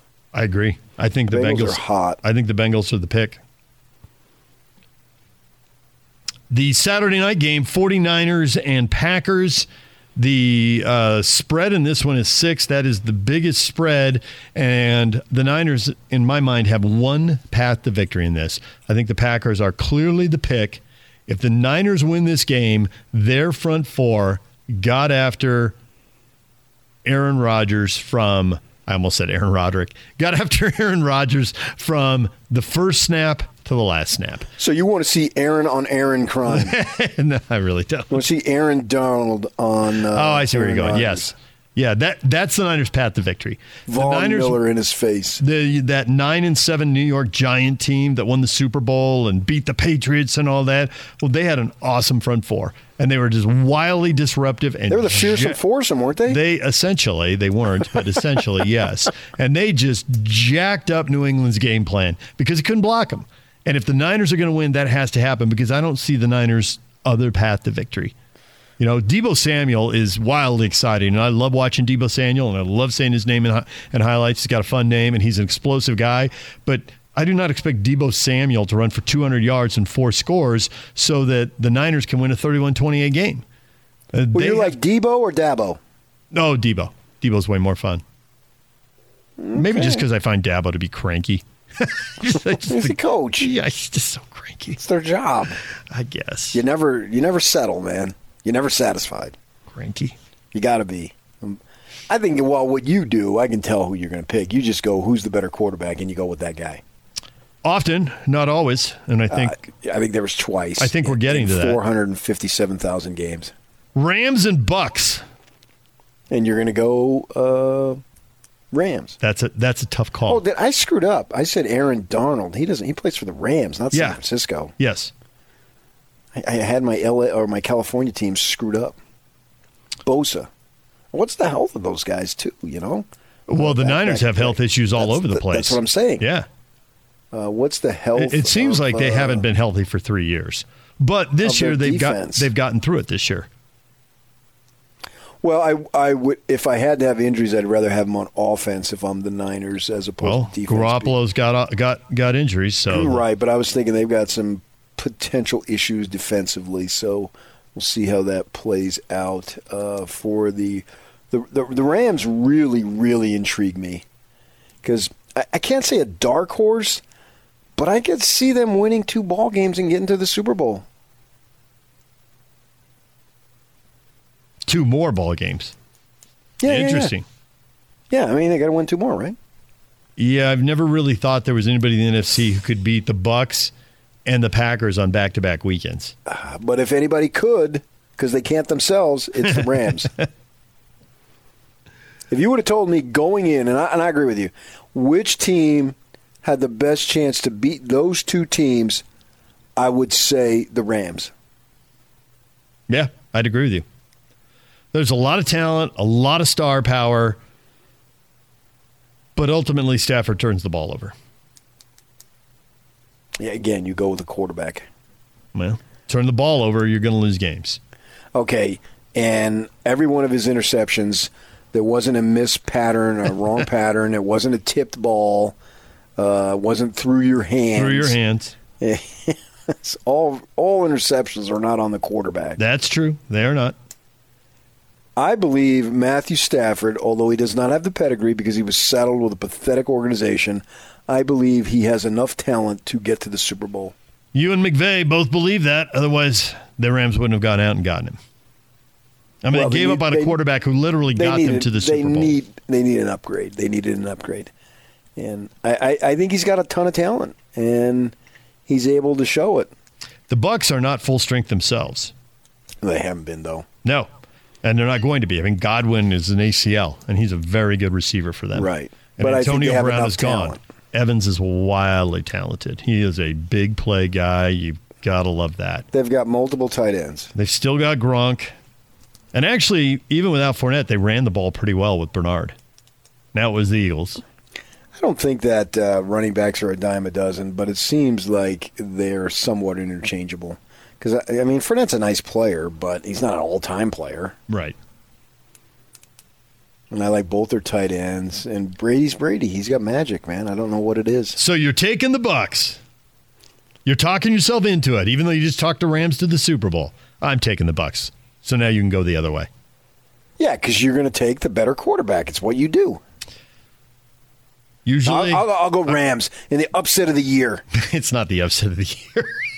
Sure, would the be. Bucs are a three point favorite at home. Oh, come uh, on. You get three points for the home field. But, but this is the NFL. How many times do you get more than six or seven points? Not very often. I think Yeah, there were two games in the first week and none in this week. Yeah. So, and then that's why it's so impossible to bet NFL. But the impossible game to call is Bills and Chiefs.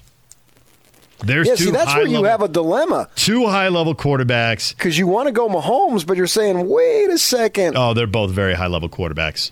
Yeah, but um, you Mahomes put- is a little you- older. He's had more chances. You put He's gotten Ho- it done. Mahomes ahead of Allen, so you're going Chiefs. There's no doubt in my mind Okay, I'll go Chiefs because you put Mahomes just, to make you happy. What? It's what you were going to do. Josh Allen's going to win a Super Bowl. Don't you think that statement is true? Ooh. Dan Marino is going to win a Super Bowl. Yeah. Eh. Well, you don't get them right. I mean, you make predictions, Right. But you guess which one is what is more likely. Would you rather sit here and say Josh Allen's going to win a Super Bowl, or would you rather sit here and say Josh Allen is not going to win a Super Bowl? I would pick Josh Allen winning a Super Bowl before I'd pick over Dan Marino. Well, now you know how Marino turned out, so that's easy. I was wondering if you were going to catch along or catch on. I guess is more of the phrase. uh, can I say I I can I can live with that prediction, but man, I don't know. I mean, because you would have said Aaron Rodgers, he's going to win more than one Super Bowl. Uh huh. And I think he's about to. but you're right. We've been waiting for Yeah, but you would have said it we thought- before now. Oh, absolutely. As soon as he had one, I think most people assumed, well, there'll be another one because he's so young. Right. And it hasn't happened. And along the way, there were years, last year comes to mind, where you thought, this is where he gets the second one. And there's so few people who get the third one. There's so few that if you get two, what more can be said? I mean, Aikman got three, and Brady has gone off, is the all-time all-timer and gotten seven. But who gets three? I mean, you know, Montana and Bradshaw did. I mean, it's a, it's a small handful of guys. It's less than one quarterback for decade per decade pulls that off. If you have two quarterbacks straight to the Hall of Fame, or if you have two Super Bowls straight to the Hall of Fame, first ballot, Eli Manning is he the worst of the two-time Super Bowl champion quarterbacks? Hall of Famer. Well, I mean, I, you'd have to go way back, and statistics were so askew back then, though. Uh, To to see, you know, if you're going into modern age, basically. Well, the Super. Bowl keeps it modern, modern-ish. Yeah, I I get know, the game has evolved inside that time as well. There's like uh, Griese's throwing ten passes I a game. Yeah, but he and Bart Starr are Hall of Famers, and then you're up to Bradshaw. Right, but still, you asked the worst. Yeah, statistically, Manning would supersede those guys. Yeah, but he was taking a nine and seven team to the Super Bowl, and Griese seventeen and zero, undefeated. Okay, and three Super Bowls in a row. He was a hell of a handoffer. He was. it's it's apples and kumquats. It so really I, is. I, I can't say that uh, younger Manning is this or that.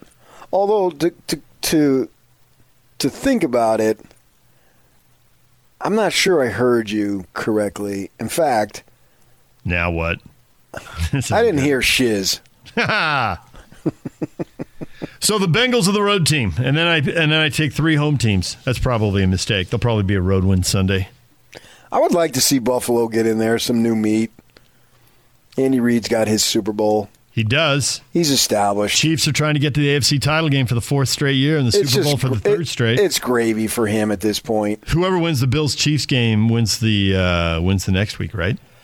Uh, let me see what Cincinnati does. Or let me see how Derrick Henry looks, too, for that matter, to go back to your if- original if, point. Henry goes out and runs for 125 yards on 18 carries or something like that, we're all going to be going, uh oh. Underestimate your own risk. I mean, if he's healthy, he's fresh. He didn't take very many hits this year. Hasn't taken hits in a good long while. Uh, so I get where you're going, and I can agree with that. But I reserve judgment to see where we are on Monday, Sunday night, I guess, and and discuss it. Uh, you know, next week. Either way, I'm excited for the following week. You know, some some some people say that's the best week of football. You know, next week, a You week got from uh, doubleheader, two Yeah. games. and the winners go to the Super Bowl, and then you got the two week lull where you gotta shuck and jive until you get there. Uh, I don't have a problem with the NFL doing it, but it does seem like a long time. Uh, me being as a soccer guy, I'm used to them taking off six weeks Nice. and then re- reconvening for the Concacaf finals. You know, so I'm I'm, I'm into that now. Um, Is this going to be a better week competitively than the first week, though? Because we had two good games Yeah, I would buy and that. four brutal games. I would buy that. Yeah. Yes, yeah, I would think so. And I think in the case of the AFC, we have three young quarterbacks. The NFC, not so much. The Niners look like they're on the verge of giving up on Garoppolo because they traded up to get a guy, so we assume Garoppolo's out of there. And then the Packers and Bucs have Hall of Famers at the end of their career.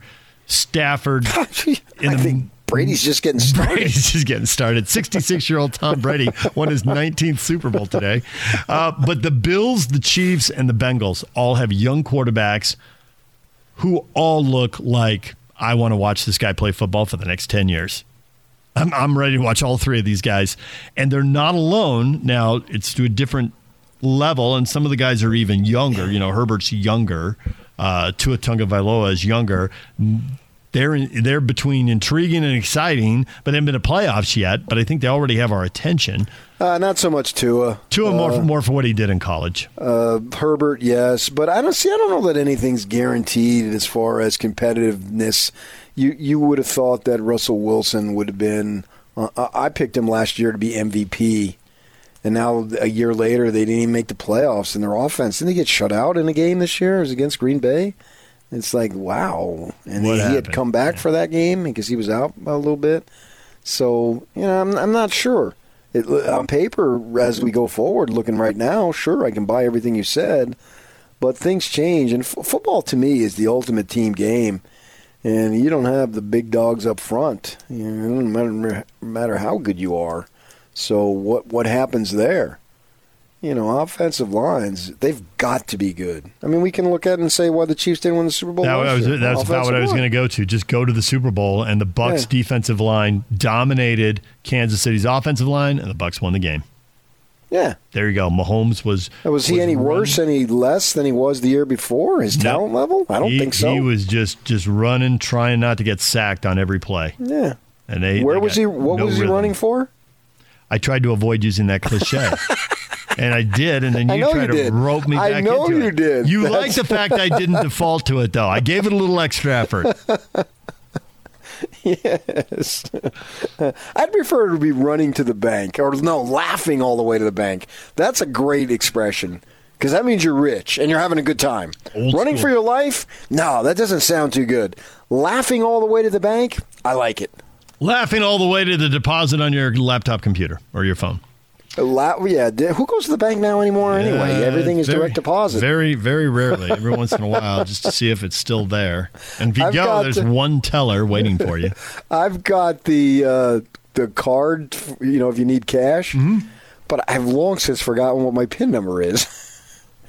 Oh, really? Yeah. Oh, I, I still know that. Oh, I, I got I got it written down. But I, I used to get out cash maybe once a week, and now it seems like I don't even get it out once a month.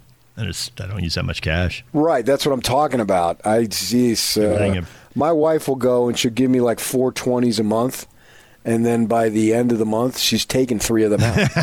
I need that twenty back. I just put them in my wallet, I wasn't and then she it. has Yeah. reason for needing the money, so she knows she knows the bank in our house is my wallet, and it's virtually has a locked vault because I hardly ever go into it. I mean, I don't. What, what do I buy? Nothing. I can't. I don't. And if I buy a gas, I buy gas. I, I know. I, I was gonna say I, I buy gas and I do it on credit. Everybody if I, does If I buy credit. sandwich, you know, for lunch or you know, grab dinner downtown. Occasionally, well, at work I do. well, you work different hours right? than I do, But so if I'm I do, home at that it's, time. it's on the card. I couldn't even tell you the last year that I paid cash for food. That's yeah, I'm just hoping you tip well because I had heard you're pretty tight. Oh, listen to you. DJ and PK, it's 97.5 and 1280 The Zone. Questions up on Twitter right now. David DJ James, who'll play in the NFC title game? Call your shot. Who'll play in the AFC title game? Bills at Titans, the early leader in the AFC. Rams at Packers, the early leader in the NFC. David DJ James on Twitter. Cast your votes. DJ and PK brought to you in part by Zerorez, the only carpet cleaner for a smarter, lasting clean. Zerorez's patented process uses only water to clean, meaning no crunchy carpets and a spot free carpet that's safe for the whole family. Schedule your carpet cleaning today by calling 801 288 9376. 801 288 9376. Or book online at zerorezsaltlake.com. Or if you're up north, Zerorez, DavisWeber.com. This is Unrivaled. You guys are doing a hell of a job. If you're going to trade an offensive player, trade Bojan for Ben Simmons. What are you going to get from Ben Simmons? 13 and a half points. We don't want whatever. You want defense. Stop trying to convince me of something. that One won't happen, and two, I don't want to happen. Stop trying to convince me. I'm not going to do it. That is unbelievable. Catch Unrivaled with Scott Mitchell and Alex Kirry. Weekdays from 3 to 7 on 97.5 1280 The Zone. Powered by KSLSports.com. DJ BK, it's 97.5 at 1280 The Zone. Purchase Ford fans Zone, all you need tickets to an upcoming game, and receive unlimited hot dogs, soda, popcorn, nachos, and ice cream starting as low as $30 per ticket. Visit UtahJazz.com or call 325 2999 to buy your Ford Fan Zone, all you can eat tickets now. I am ready for one of the great rationalizations of all time. I think we can all agree everyone would feel better if the Jazz had won some of these games recently. It's obvious that 7 and 3 is better than 3 and 7 and we'd feel better. But I don't know that it ultimately matters. Maybe maybe it gives us a peek into what they can do in the playoffs. But in these last 10 games, Rudy Gobert's missed 5 and Donovan Mitchell has missed 1. Let's see a show of hands. Who thinks they're winning in the playoffs without Donovan Mitchell and or Rudy Gobert? If either one of those goes down going into the playoffs, the fan base, the local media, we're going to throw up our hands like, ah, oh, they got no shot. National media, too. And in the locker room, maybe they'll still believe. The only people who believe are in this locker room, and we'll get that speech. But, but if you're being honest with yourself, you think either one of them go down, then it's over.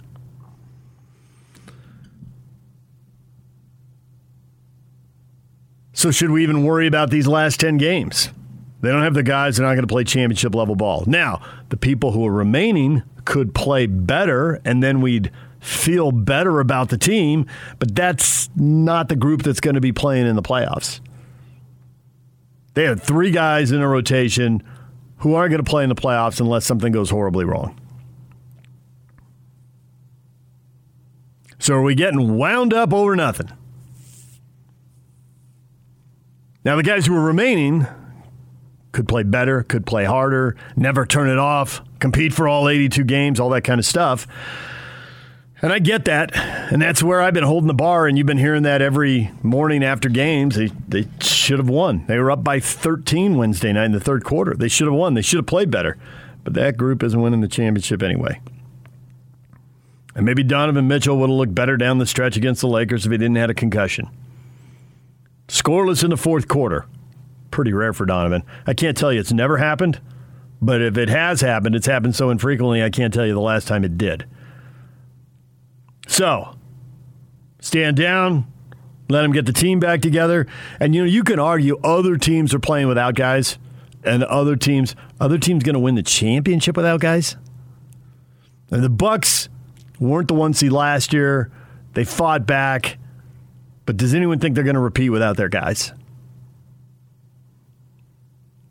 There is a chance, this is the best case scenario, that we look back at these last 10 games and say, hey, it created some urgency. So when they got their guys together, they felt like they had to bring it and they had to play at a high level. And then you got the other possibility out here, which is healthy or not, they're not good enough to win the title. And that's where the fan base is. Win the championship. After they got the number one record in the NBA last year, there's nothing you can do in a regular season. And honestly, that could be part of the problem with this team this year, too. Even when they were healthy and dropped some games back in November and December. It matters. But does every regular season game really matter? They've already had the best record, and it didn't get them to the title. And that's why they're wearing out the phrase be playing your best basketball after 70 games, which is just another way of Jeff Hornacek 20 years ago saying, let's make sure we're playing our best basketball in the last 10 games. They're saying the same thing. You go through the whole season to get to that point where you're playing well. Now, if you're playing really well at that point, the only way to get there is you've won a bunch of games along the way. So, as much as we all want to go nuts over everything that's happened in 2022, and everything started falling apart on New Year's night. They lost to the Warriors and didn't look good doing it, and they did have their team that night. If they don't have their team, are they beating the Warriors and Suns? They got the Warriors Sunday and the Suns Monday and Wednesday. And we've already got the word Hassan Whiteside still in COVID protocols, Jared Butler out. We'll see about Donovan and his concussion. But as much as we're going nuts over every game, there's still a lot of scenarios going forward. And one is they're one of the top five teams in the league, but they're not the best team. And because the way the West is stacked, You could be in trouble in the second round. You could be in trouble in the first round. In the second round, you will definitely have your hands full, and you could in the first round as well. David Locke, radio voice of the Jazz. We'll talk to him about all of this coming up at 8.30. PK is going to join us next. Stay with us. DJ and PK in the morning, proudly presented by Mark Miller Subaru. It's time now to spend a few minutes, moments remembering Meatloaf. PK, he was 74. 74, yeah, wow. That's young, I guess. If you're uh, wanting to live and you don't get a chance at 74, I guess uh, puts perspective there. For some, it's a lot if you'll die earlier. But yeah, Meatloaf, he made his mark. Absolutely. All right, here we go, PK. Are you ready for this again? Yeah, absolutely. The, the Jazz against a team they should beat. Yeah, I look forward to another defeat. Just recalibrate the expectations.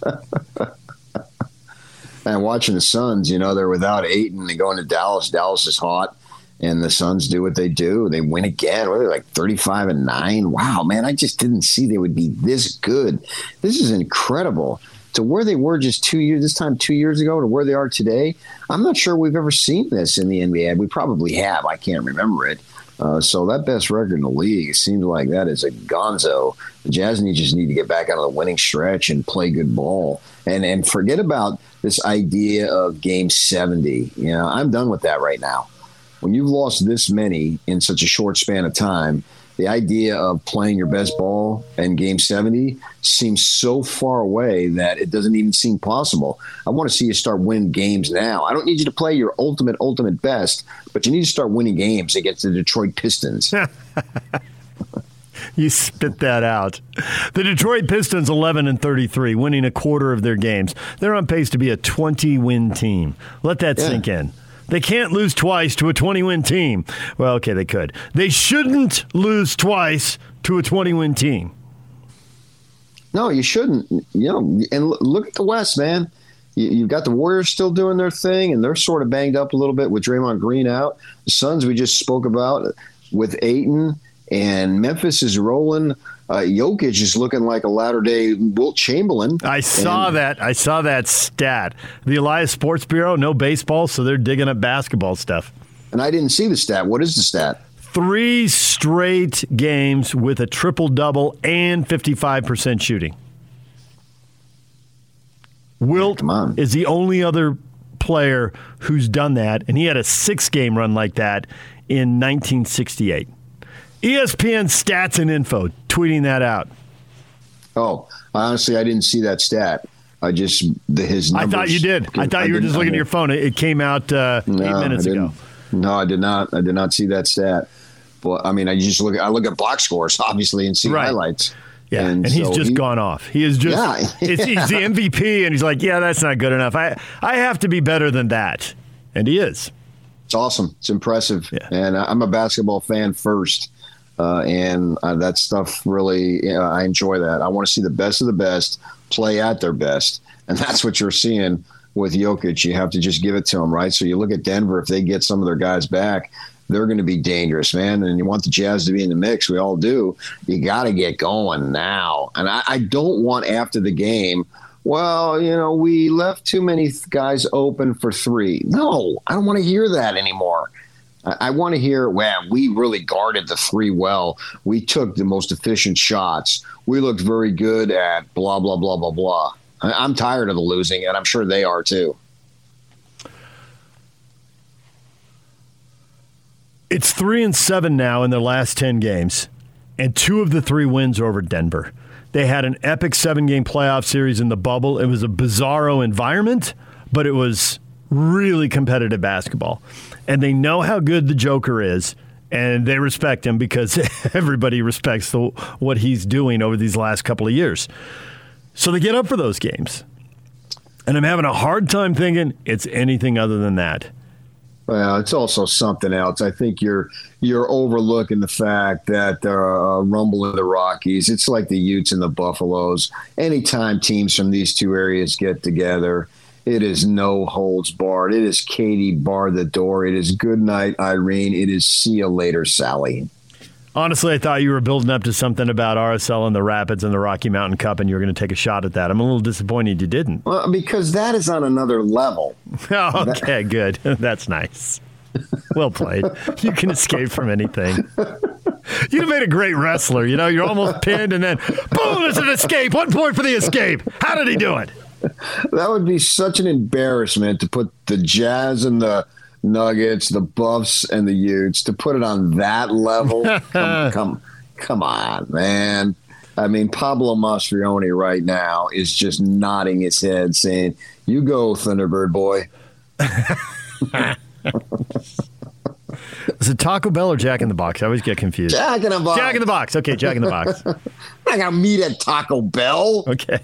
We have Taco Bell here in Utah. We do not have Jack in the Box here in Utah. well, we have it in Utah. We have it Well, in St. George. okay, you have to get down to the southern. I grew up with the both of them down there in San Diego. It's just all a blur after. a while. Nobody met at Taco Bell. Okay, all right. Jack in the Box for you and you and Pablo. Although you know you're older than him, so you wouldn't have been hanging out with him. Hey, second grader, come here. We're going down. That's just weird. I found it awesome that he, who went to the same high school as me, also years later, they still hung out at that place. I mean, tradition. You keep the tradition going. That's what makes it beautiful. The names come and go, but the traditions remain. It's like the Masters. Do you have Round Table Pizza? Did you have Round Table Pizza? Because that's where we hung out at my school. Yes. Round Table Pizza. That was the place to go. Yes, we didn't have it out there, right within a mile or so. I mean, it's Jack in the Box. You could walk to it from from our school. Yeah, yeah. School was built out on the edge of the stick, so you couldn't really walk walk to anything at that point. It's grown up around it now. All right, so we got the uh, we got the Jazz, uh, the college basketball. How about uh, how about BYU grinding it out at home? USD was there at halftime. PK, fifteen minutes to go in the game, it was still even, and then BYU finds a way to get it done. And Troy just he's, he's been. I know they lost a lot of their size, and I'm sure everybody wishes he was four inches taller, so he's more intimidating. But he doesn't doesn't give anything up. He'll still contest shots. He'll still block shots, and he just rebounds and scores. Another double double. Without him, I don't think they're in the position they're in. But he's he's he's pretty steady here. He's he's providing he's providing uh, uh, good support. I mean, Barcello can't do it by himself, and Troy's been there now multiple games. Doesn't he remind you of a shorter Zion in college? A little bit, yeah. I can see where you're going. And, Yeah, and in BYU history, I, I keep going back. Undersized big men at BYU, which I guess is an oxymoron, but an undersized interior player. How about that? Was there anybody more surprising but more consistent than Keena Young? Yeah, I didn't re- really view him as a big man. I viewed him as a slasher. I don't, I don't, I don't think he was an interior player either. I viewed him as more of a slasher. Uh, I think uh, Traore is in, in, in a whole other category. I, I wouldn't put All by Young himself? In that. Who else have I got then? Ken Roberts. That's going way back. I have not Ken thought about Ken Roberts. Roberts. and I don't know how. Oh, really? I bumped into Yeah, him that's every once in a while. the. The ex players who stay in town, you just bump into him. And now it's been a long time, but he was working for the Forest Service, I think. You know who loved Ken Roberts? Who? Rick Majerus. Oh, really? I didn't know absolutely, Yeah, absolutely loved him because he said he was so fundamentally sound. He set the picks the way you're supposed. So to. he was, boxed uh, he was the way BYU you're supposed to. BYU's Alex Jensen. Is that where you're going? Probably, yeah. Uh, I think Alex was a, a tad bit more talented, but but, but Majerus, and he recruited him because he's a local kid. I mean, of course, he stayed in town. He, he grew up in, in here, and I, I forget where to go to Bingham or something. I'm not, I don't remember, but I know Majerus always used to talk about him because obviously he loved the fundamentals of the game. I mean, he was a basketball purist through and through, clearly, and so he used to just praise. Ken Roberts up and down. I'm sure if he was on his own team, he probably would rip him. That's the way he did it. um, but he praised him every, time they played him, and obviously they played him twice a year in those days. And just loved his game, loved the fundamental aspect of the way he played the game, so mechanically sound. But to Traore, yeah, he's he, he's for for for a freshman, uh, undersized, you know, and it's and it's uh, in a sense it's good that he's in this league because this league doesn't have a lot of size uh, going forward here in a couple of years. Uh, if they should wait for two another season, I heard rumblings maybe they could do it next year. That'd be awesome if they got in the Big Twelve next year. Uh, but uh, you know it's going to be more difficult, and they'll have more size then, so he won't be called upon to to be the, the tough guy that he is now, the enforcer. He can maybe blossom uh, as far as having some help. But yeah, I mean, so uh, they they struggled to win but so so did UC Los Angeles. Yeah. Mick Cronin is walking up, waking up this morning. My gosh, we barely beat a team that hasn't won any games. That was no. a, yep. That was the story yeah. of all the in-state games. They're yeah. all close and competitive, but the teams that are good that have NCAA tournament resumes, they figure out a way in the last five minutes, two minutes, one minute, whatever it is, to make sure they win. And so if they've got a bunch of five and eight point wins, whatever, it's a win. Yeah, particularly on the road. Now, obviously, BYU was at home. Yeah, it's a different story, and the Bruins were on the road in the Huntsman Center. But I mean, going back to Majerus, I covered those great teams, and they'd go over to the Air Force Academy yeah. and have to grind out some wins, and so you you, you just took them uh, particularly on the road. As I say, it, it, doesn't matter. So I was impressed. BYU found a way to win, and the, the Utes did exactly what I said they should do. What we were talking about yesterday is that I don't really care how many games they win. I know they do, and winning is like a million times better than losing. I get that. I fully understand that. But for them, I want to see them be competitive this year, particularly without Carlson. You know, he's a difference maker, right? He's not playing right now.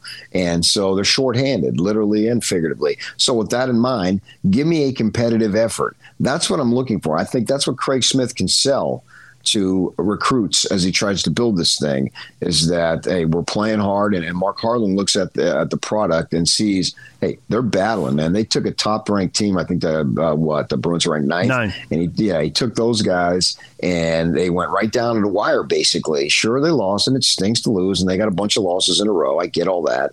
But they found a way to be competitive. That's what I was looking for. So I've seen progress out of them here recently, even though it doesn't reflect in the win column. And ultimately, that's what you're judged by. But I think this season, you got you got to look deeper. You know, we're in year three or four. That's an entirely different story. But we're not. And a bunch of guys left and it's a bunch of new guys that he brought in and all that stuff. And your best player, I, I would think they would agree that Carlson's their best player. He's out. And so you factor all those things in. And for the Cougars, just keep checking them off against these low level West Coast Conference team and do do what you need to do, right? So that's a couple of close wins that they've had, San Francisco and San Diego. But so what? I thought in the case of the Utes, to your point about Craig Smith and what he's got to sell, they lose that game and he's walking on the court, clapping, trying to pump his guys up and they are absolutely in the moment. They look at the scoreboard and the shoulders slump and the heads go down, and he's trying to fire them up. But they right defended, move. they rebounded, they couldn't make shots. They couldn't make enough shots. And they had three possessions at the end and a charge probably just adrenaline in the moment. I mean, he was already giving the ball up to the wing. He could have done it a step or two earlier and pulled up, and there had been no charge. You miss one of the two free throws, and you miss a couple three pointers that could have tied the game. And in those last three possessions, I think those are the last three, maybe it's three of the last four, everything is right there for the taking, and you just can't execute and make shots that's the part of the game that you know everybody always wants to do. They're doing all the dirty work and the hard stuff they're just not quite talented enough. And it's also tricky to do it in every night, and UCLA is taking everybody's best shot. And they got the Utes' best shot and still got out with a win. So if you're UCLA or BYU, you just check the box, you got to win, and you move on to the next one. Well, those two teams, they looked at each other 45 miles apart and said to each other, Yeah, we'll see each other in the Final Four. that would be awesome. that would give us something to talk about. UCLA BYU Final Four game. I thought it was cool last year just to have Western teams. It was like Gonzaga, UCLA, great. Because so often the Final Four is a bunch of teams that we never see, we never hear about, and people have no emotional buy into whatsoever. None.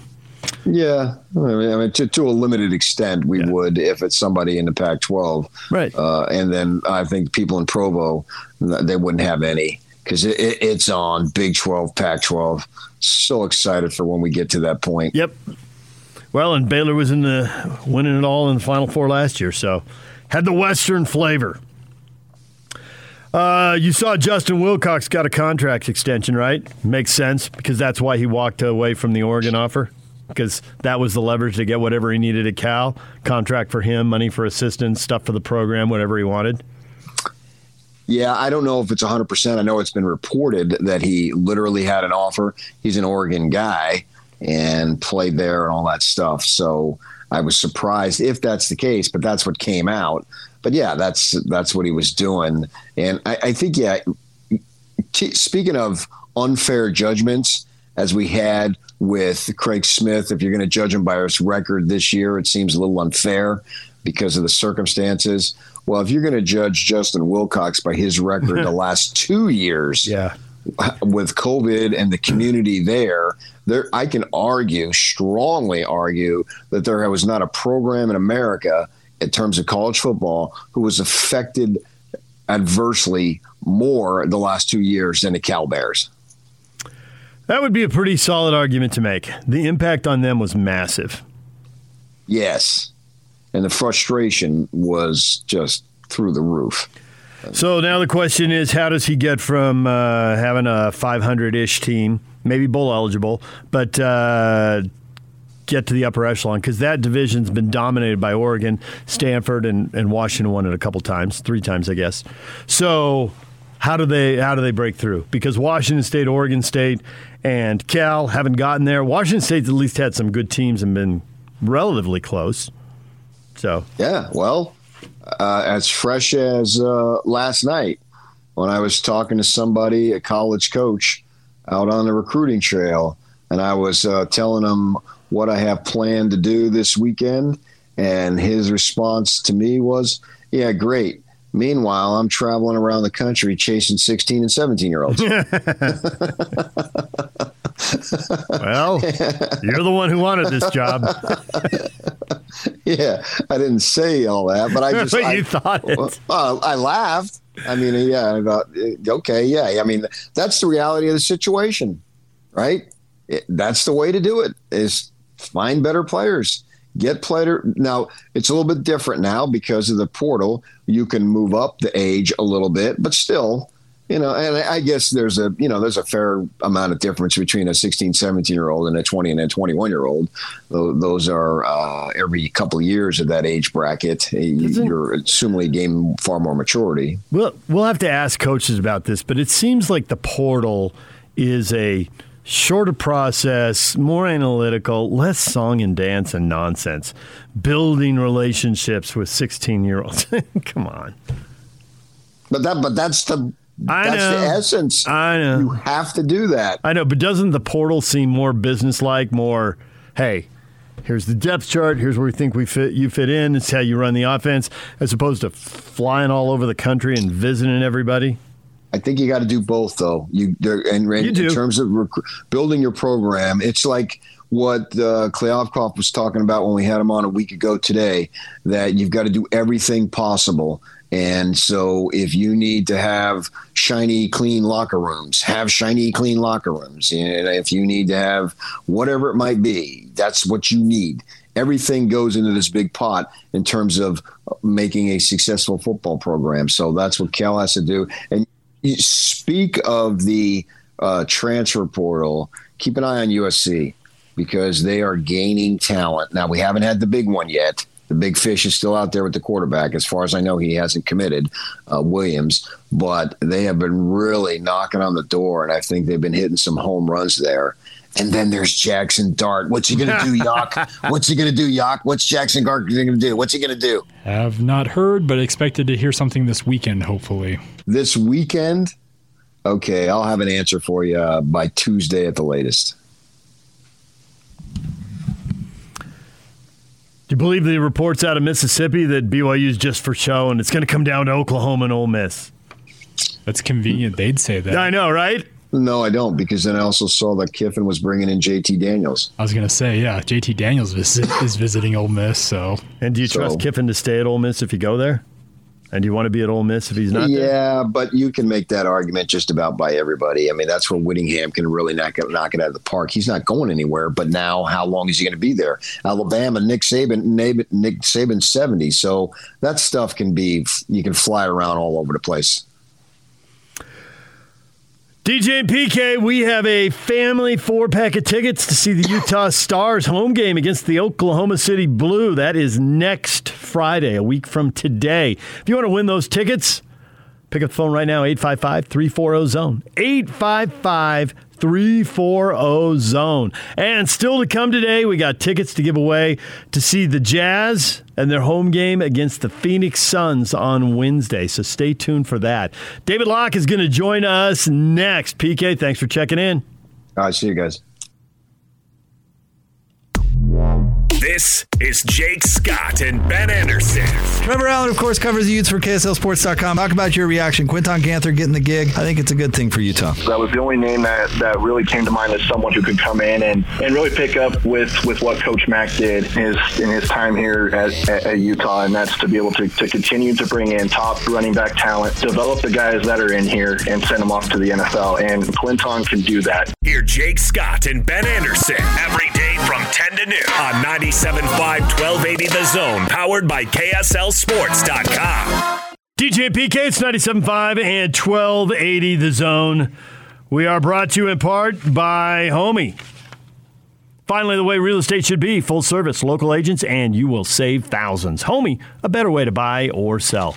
Got a couple things breaking this morning. June Jones doing some interviews, throwing his hat in the ring for the vacant job at Hawaii. So, you Utah State fans, keep your eye on that. June Jones is 68 years old, and he left Hawaii after taking them to the Sugar Bowl, an undefeated regular season. They were the rare group of five team that just got annihilated in their BCS Bowl game. Georgia really crushed him. But it was a great season for Hawaii. He had a great run there and really embraced it. He's been off to SMU and the XFL and somewhere else. You can't remember. But uh, he is interested in going back to Hawaii, so he's throwing his name in the hat there. Penny Hardaway, former uh, Shaq teammate. Looked like he was going to have a great NBA career, but it got curtailed by injuries. And he's coaching at Memphis, and he's just about had it. If you haven't seen the rant, I can't quote the many words he used but he was in Jerry Sloan mode there in front of the uh, microphones, telling the media about what bleeping stories they can write and what bleeping stuff they shouldn't write and the bleeping injuries. And now people are going back at him with, oh, look at all the injuries Houston has. They've lost more starter games than you guys have, and they're 16 and 2. And so Penny's, Penny's in a little bit of hot water. It's time now to talk Utah Jazz. David Locke, radio voice of the Utah Jazz. Joins us right now. David Locke's weekly appearance is brought to you by the Murdoch Auto Team. David, good morning. Hello, David. James, what's the best thing happening in your life right now? Talking to you. Well, that's a good answer, but you're full of crap. oh man. So, David, the Jazz are three and seven in the last ten, and I got this theory because they're 2 and 0 against the Nuggets and 1 and 7 against everybody else. And even I said that, even Joe Ingles went, because you know what that means? They got focused for the Nuggets because they had a great playoff series with the Nuggets, and the Joker won the MVP, and everybody knows he's really good, and they step up their game. And if they played at the level that beat Denver twice, they probably would have won a bunch of those other games. So, how much of this is playing at the level of the competition, regardless of how shorthanded they are or aren't? And obviously, they've been very shorthanded in, in this stretch of games. Yeah, I'm not going there. Really? Yep. I'm a little surprised. Why not? Um, they played four games without Rudy Gobert, and Rudy Gobert is like the most impactful player in the sure. NBA. Yep. But they could they could have beat Detroit without him. I don't think they should be going undefeated without Rudy. I get it. It's a big loss, and you can't replace him. So, I mean, like, how worried are you about the Warriors? A little bit. Well, I guess if you're a Phoenix Suns fan, you're not worried. You're looking over at them going, well, they don't seem exactly right, do they? So I'm not too worried about the. I mean, the only thing I'm you're worried right, about the you're Warriors. writing this off to dog days. I mean, dog days, injuries, shorthanded. So the only thing I'm worried about the Warriors is that Draymond Green's calf injury is caused by a back problem. Like, to me, that's concerning. Their play on the court? Yeah. Like, they have one of the most impactful players in the NBA. Really, ironically, or maybe not ironically, but, you know, in many ways, very, very similar to Rudy Gobert. And they don't have him. They're not as good. And so they lose. Like, how did they lose the Pacers last night? That's how, insane. How did the Jazz lose to the Pacers? Are the Pacers suddenly good? No, because the Pacers didn't have Malcolm Brogdon, Caris LeVert, Domantas Sabonis, and Miles Turner last night. So that team is not good.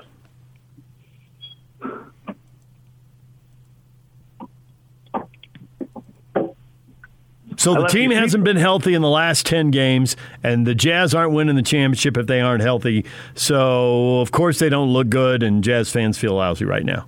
Yeah, I mean, I think that's a lot of it. I hate. that. I know it's so boring, and there's stuff that's not right. Like, so we've lost more double-digit second half leads than any team in the NBA this year. Well, that's not good. Okay, that's not great. that is not good. I did not Now, know that stat. You want to get on focus? There it now is. we can talk. There it is. I'll go there as focus. So we've lost seven games this year, in which we have led by double digits in the second half. We hadn't lost seven games. We led by double digits in the second half over the last two years. We were 80 and seven in that circumstance over the last two years. Now all of a sudden we're like 22 and 7. So to me that now we're talking. The fact that we and, and I think there's I did this on my podcast today and I don't know if you want to get into it. I actually think last year has become a really detrimentally false reference point to who we are as a team and a franchise. Because that I think is actually a little problematic for us. Um, I can get into that if you want to, but Well, is that as Uh, simple? but The- anyway, we the lost- short short version of that is because they had the one seed, they basically caught the rabbit, and now they're viewed as they underachieved in the playoffs, and it's in everybody's head. is that what you're getting at? No, short version that in a COVID year with no practice, no shoot arounds, we were just way better prepared than everyone else. Mm, Our coaching staff figured out a way to do it. Our players didn't get injuries and have COVID, so there's continuity. We are our players our players kind of understood what we were doing on a regular basis, and so therefore Yeah, I see where you're going. right? We just want most Yeah. teams didn't shoot around last year and didn't prepare, and so we got everyone. Had a roster with continuity, didn't need those shoot arounds and practices as much as other teams did that had less continuity. Didn't have a long playoff run, so when the short turnaround happened, weren't impacted the same way the teams were that went to a conference final and NBA final. I see where you're going. And so I think that matters a lot to last year that we're 52 and 20 is just maybe a false reference point for us. Um, and so we're one of the best teams in the West, which is what we were two years ago. We're probably, I don't know, like it's easy to say we're a piece short of a championship. And I get it, but like Milwaukee at this point last year was a piece short of a championship, and then they got a Miami team. It was all beat up in the playoffs. They gained some confidence, and then Kevin Durant's foot was just a little long, and then they got very fortunate and got an Atlanta team that wasn't ready to be where they were. So if we were to go get a playoff series tomorrow where we, let's say, started with the Clippers and Paul George was beat up and we got through that series, and then in the second round we beat Phoenix on a last second play where Chris Paul turned it over, and then we got lucky and got a. Uh, there's not a there's not an equivalent Atlanta, I don't think, but like in the fi- Western Conference Finals, we'd go to the finals because it all lined up. Minnesota Timberwolves would have to be your equivalent to Atlanta in the West. Right, I actually thought that, and I just right, but it's a very you know, and they somehow snuck through. Like, yeah, that's 100. percent That's that's kind of 100. percent So I, I don't know. I mean, we're not right. Let's not let's not like Pollyanna this thing. I think the Uh, blown double digit leads is a great point. And I think the blown. Uh, now I'm going to pile on a little bit. Like I'm like I'm not totally clear on what's going on, so I, I can float from one side of this issue to the other pretty fast. Um, so if I'm going to now pile on a little bit, is the seven double digit leads the same thing that blows a three one series lead to the Nuggets and a 2-0 series lead to the Clippers in a 25 point halftime lead in that game, right? Like now, are you going to stem take this back and say this is that? There's the issue. that Yes. there's I, my gut that- rea- that's piling on. yeah, my gut reaction is you're onto something there. So you know, and then, but like And so my thought on that is it's actually the reason we don't didn't used to lose. Like we've lost more games to below 500 teams this year than we did all of. Again, I'm going to last year. Is that same kind of question we started with? Is that actually a fair concept to even go to last year because of what we talked about? But the, my my feeling on that is that we were really good defensively. And so if you get up by 10, or if you are playing a lesser team and you're really good defensively, it's really hard for someone to beat you and we're not very good defensively.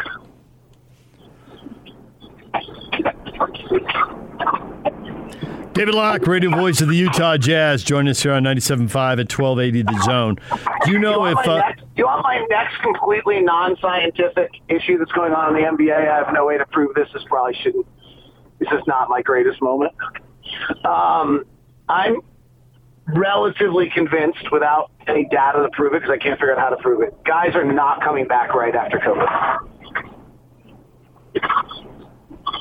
Well, that I think is a mixed bag. Lo- taking longer than just coming out of health and safety protocols for you to play right. That let's go with that.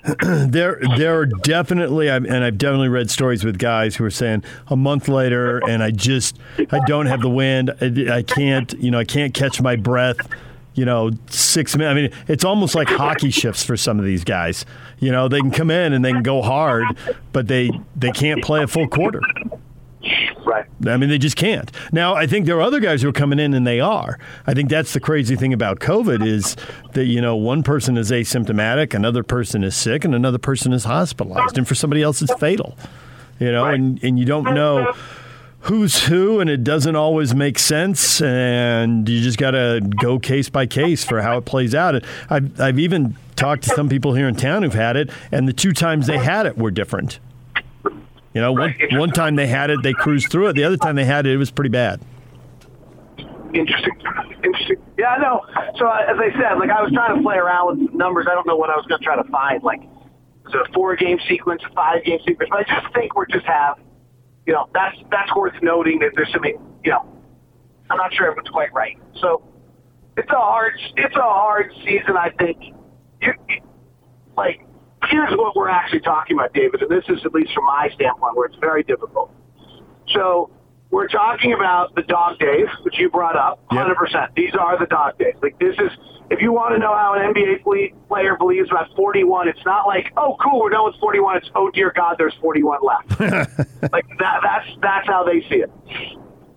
So that's for part one. Part two, we're dealing with a pandemic that is taking players in and out of the lineups at a really weird, inconsistent rate and at a high rate at one time for teams, right? You didn't used to have five players get hurt at one time. Number two, you're having a recovery from a pan- from COVID that we don't actually understand. Number three, we're coming off a season last year that was not normal or natural and might not actually be good data points by which we're having reference points to. And that really makes all of this very difficult. Like, if you're Danny Ainge and Justin Zanik going into a trade deadline, I don't know what your reference point is on what you think this team. It's, you're obviously watching what you're watching on the court, but like it's a very. I I'd have a very hard time making decisions based on the last seven games. I'm not entirely sure I feel comfortable making decisions off 72 games of last year. So this is unrelated to everything else, but since you bring up the trade deadline, I'm curious how you value Jerami Grant because he is the one guy, if he's actually going to be moved, and I'm not 100% clear on why Detroit's going to move him or if they should or if they will. I think if I were them, I wouldn't probably, but maybe you'll educate me on why I'm wrong about that. Uh, they're they're going to have cap room next year. They got 50 million coming off their salaries. They got Cunningham, number one pick, young talent. The Grant, if they add a piece or two to that, seems to me they could be at least decent pretty quickly. But if they do move him as a guy who's got some size and a guy who is definitely athletic and a guy who, when he's on good teams, can shoot the three well. He's got a couple years in the league shooting at 39 percent. He's not doing it in Detroit now. Uh, but I think if he were on a a good team, that number could come back up. He shoots free throws well. You can play him at the end of games. Not worry about that. He checks a lot of boxes. If if he moves, can he really tip the balance of power? So two, multiple things here. One is Detroit moves him if they get two first round picks. Okay, that's Okay. what I've heard. Detroit, we don't have two first round picks. Right. So that eliminates us largely from the conversation. I think the biggest question you'd have to have on Jerami Grant is Jerami Grant got offered the exact same money, amount of money from Detroit as he did in Denver. But he went to Detroit because he wanted to prove that he was the man, that he could get the ball and he could make plays and he could be the guy instead of being a complimentary piece, piece in Denver. Respect that 100%. But you better know where he is now. Because the player you just talked about is the fourth, if not fifth option on the floor. And is he willing to be the fourth or fifth option on the floor? The last one I would say is I do think he's long and athletic and probably pretty good defensively, but he also just made a major career move based on offense, not defense, and that tells you something. Yeah. And I think it's interesting that Jazz fans think he's good defensively because Donovan Mitchell torched him in the bubble.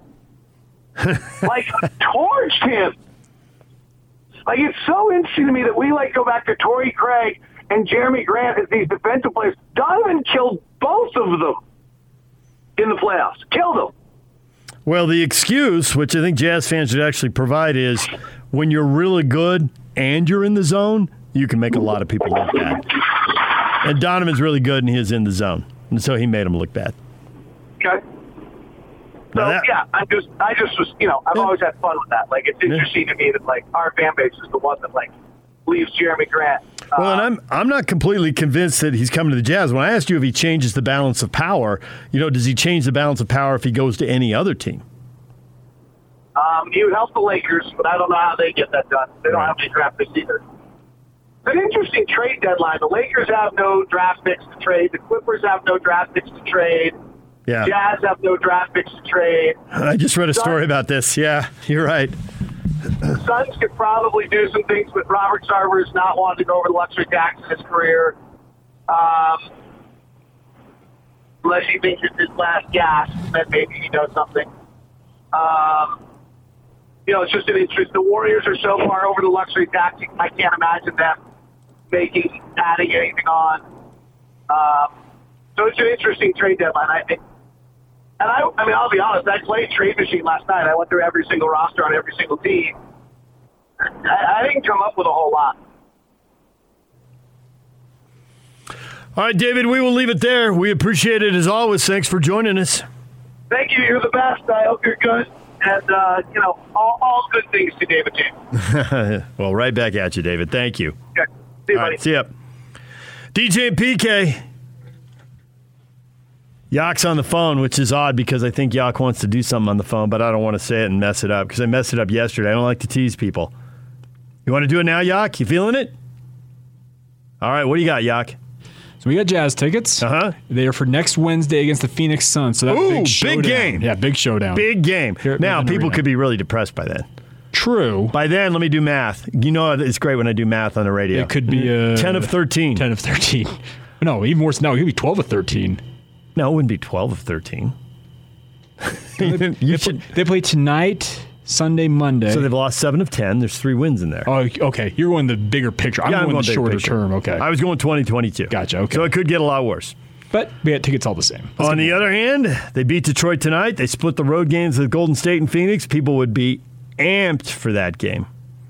I'm having problems getting rid of that stat David had about the uh, blowing double digit leads in the second half. That one's sticking with me. Well, if you want to That one's sticking with me. watch that not happen, hopefully, call us right now. All right, 855 340 Zone. 855 340 Zone. Call right now and you win tickets to the Jazz and the Suns next Wednesday. DJ and PK. It's 97.5 at 1280 The Zone. This is Unrivaled. You guys are doing a hell of a job. Here's what is great about what George Kliavkoff said. I love the brutal honesty. I mean, if you can't look at a situation and assess it and, and call it what it is and say what it is, you're never going to improve. If you're constantly putting a band-aid on it and say, no, we're, we're in a good spot. We'll just, you know, just give us another year. Just give us, you know, it's a building year, you know, but, but man, next year things are going to be good. Next year never comes around. And when you can come out and make a very clear, very bold, very accurate and very honest statement, that's really kind of the first step to like making change.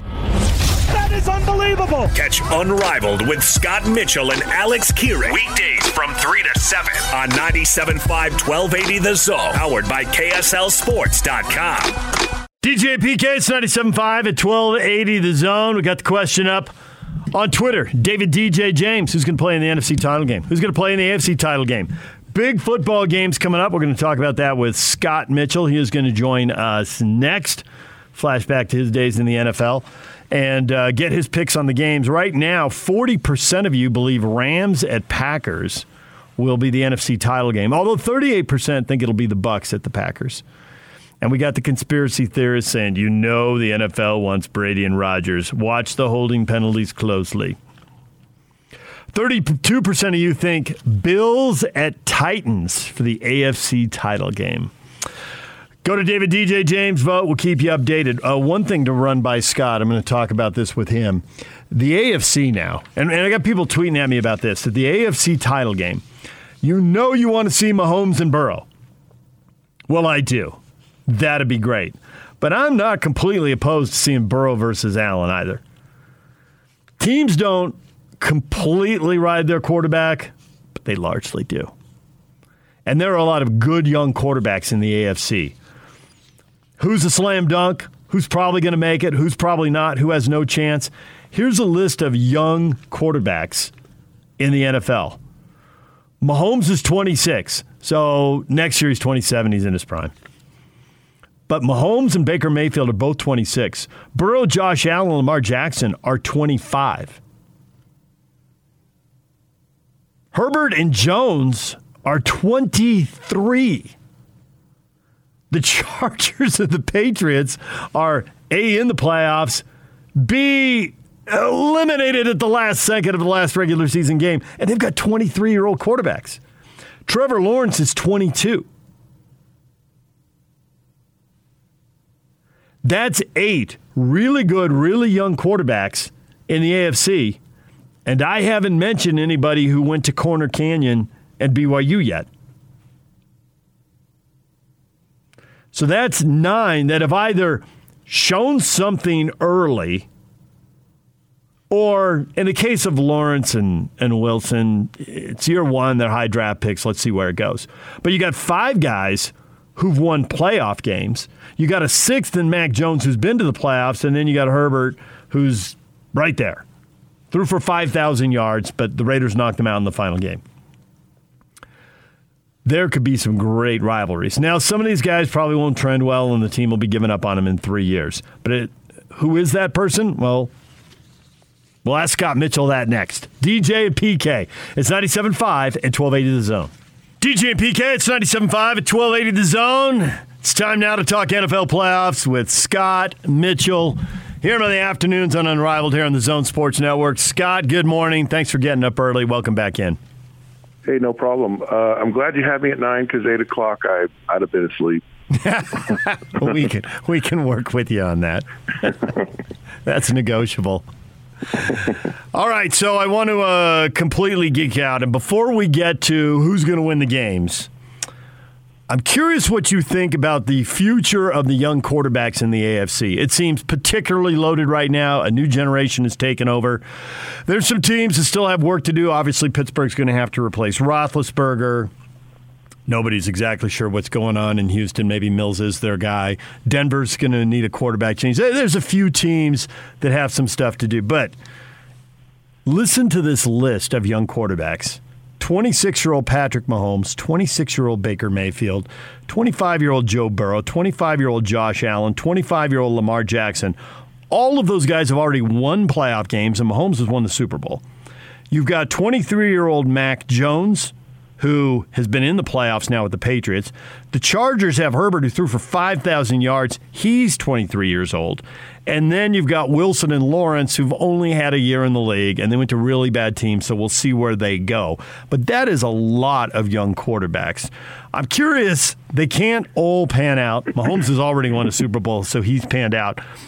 Who do you really doubt in that group? You can say the arrow's up for everybody, but is there someone who the arrow is less up for, or someone you think has a uh, a fatal flaw that will be uncovered? They can't all win because they're going to go head to head. No, it, it is it is an impressive list, and but I, I think I think the group as a whole. I mean, the ones you've listed, they'll they'll have kind of ebbs and flows through their careers. These, these guys are probably well, the two that are the question mark right now are probably uh, Trevor Lawrence and Zach Wilson, and a, a lot of it is kind of are they going to get the talent around them? Uh, Trevor Lawrence, there's a, some question about whether he can actually get up to speed on reading NFL defenses and the complexity of kind of schemes is it's more than than when you're in college and and and he kind of had a, a bit of a a challenge with that. Zach Wilson, there's still a lot of question mark with him just just because he's with the Jets is enough of a question mark, but uh, he was he was pretty erratic because some of these guys, you know, I mean, Mac Jones with the Patriots and what he did, and the fact that they got rid of a veteran guy in Cam Newton. Not Cam's probably on his way out anyways, but uh, for what he did as a rookie and leading them into the playoffs, uh, that's exceptional, and and that will just carry on to next year. As far as talent goes, he's probably the probably the least talented of all of the guys there. Uh, the the guy who's just really, I think, he just continues to get better and and improve is Josh Allen. The performance they had, I mean, they were perfect. Like they had this, you know, I mean, they didn't punt; they just scored every every time they had the ball. And he's a guy that just seems to shine in the big moments. They're not they're not beyond him.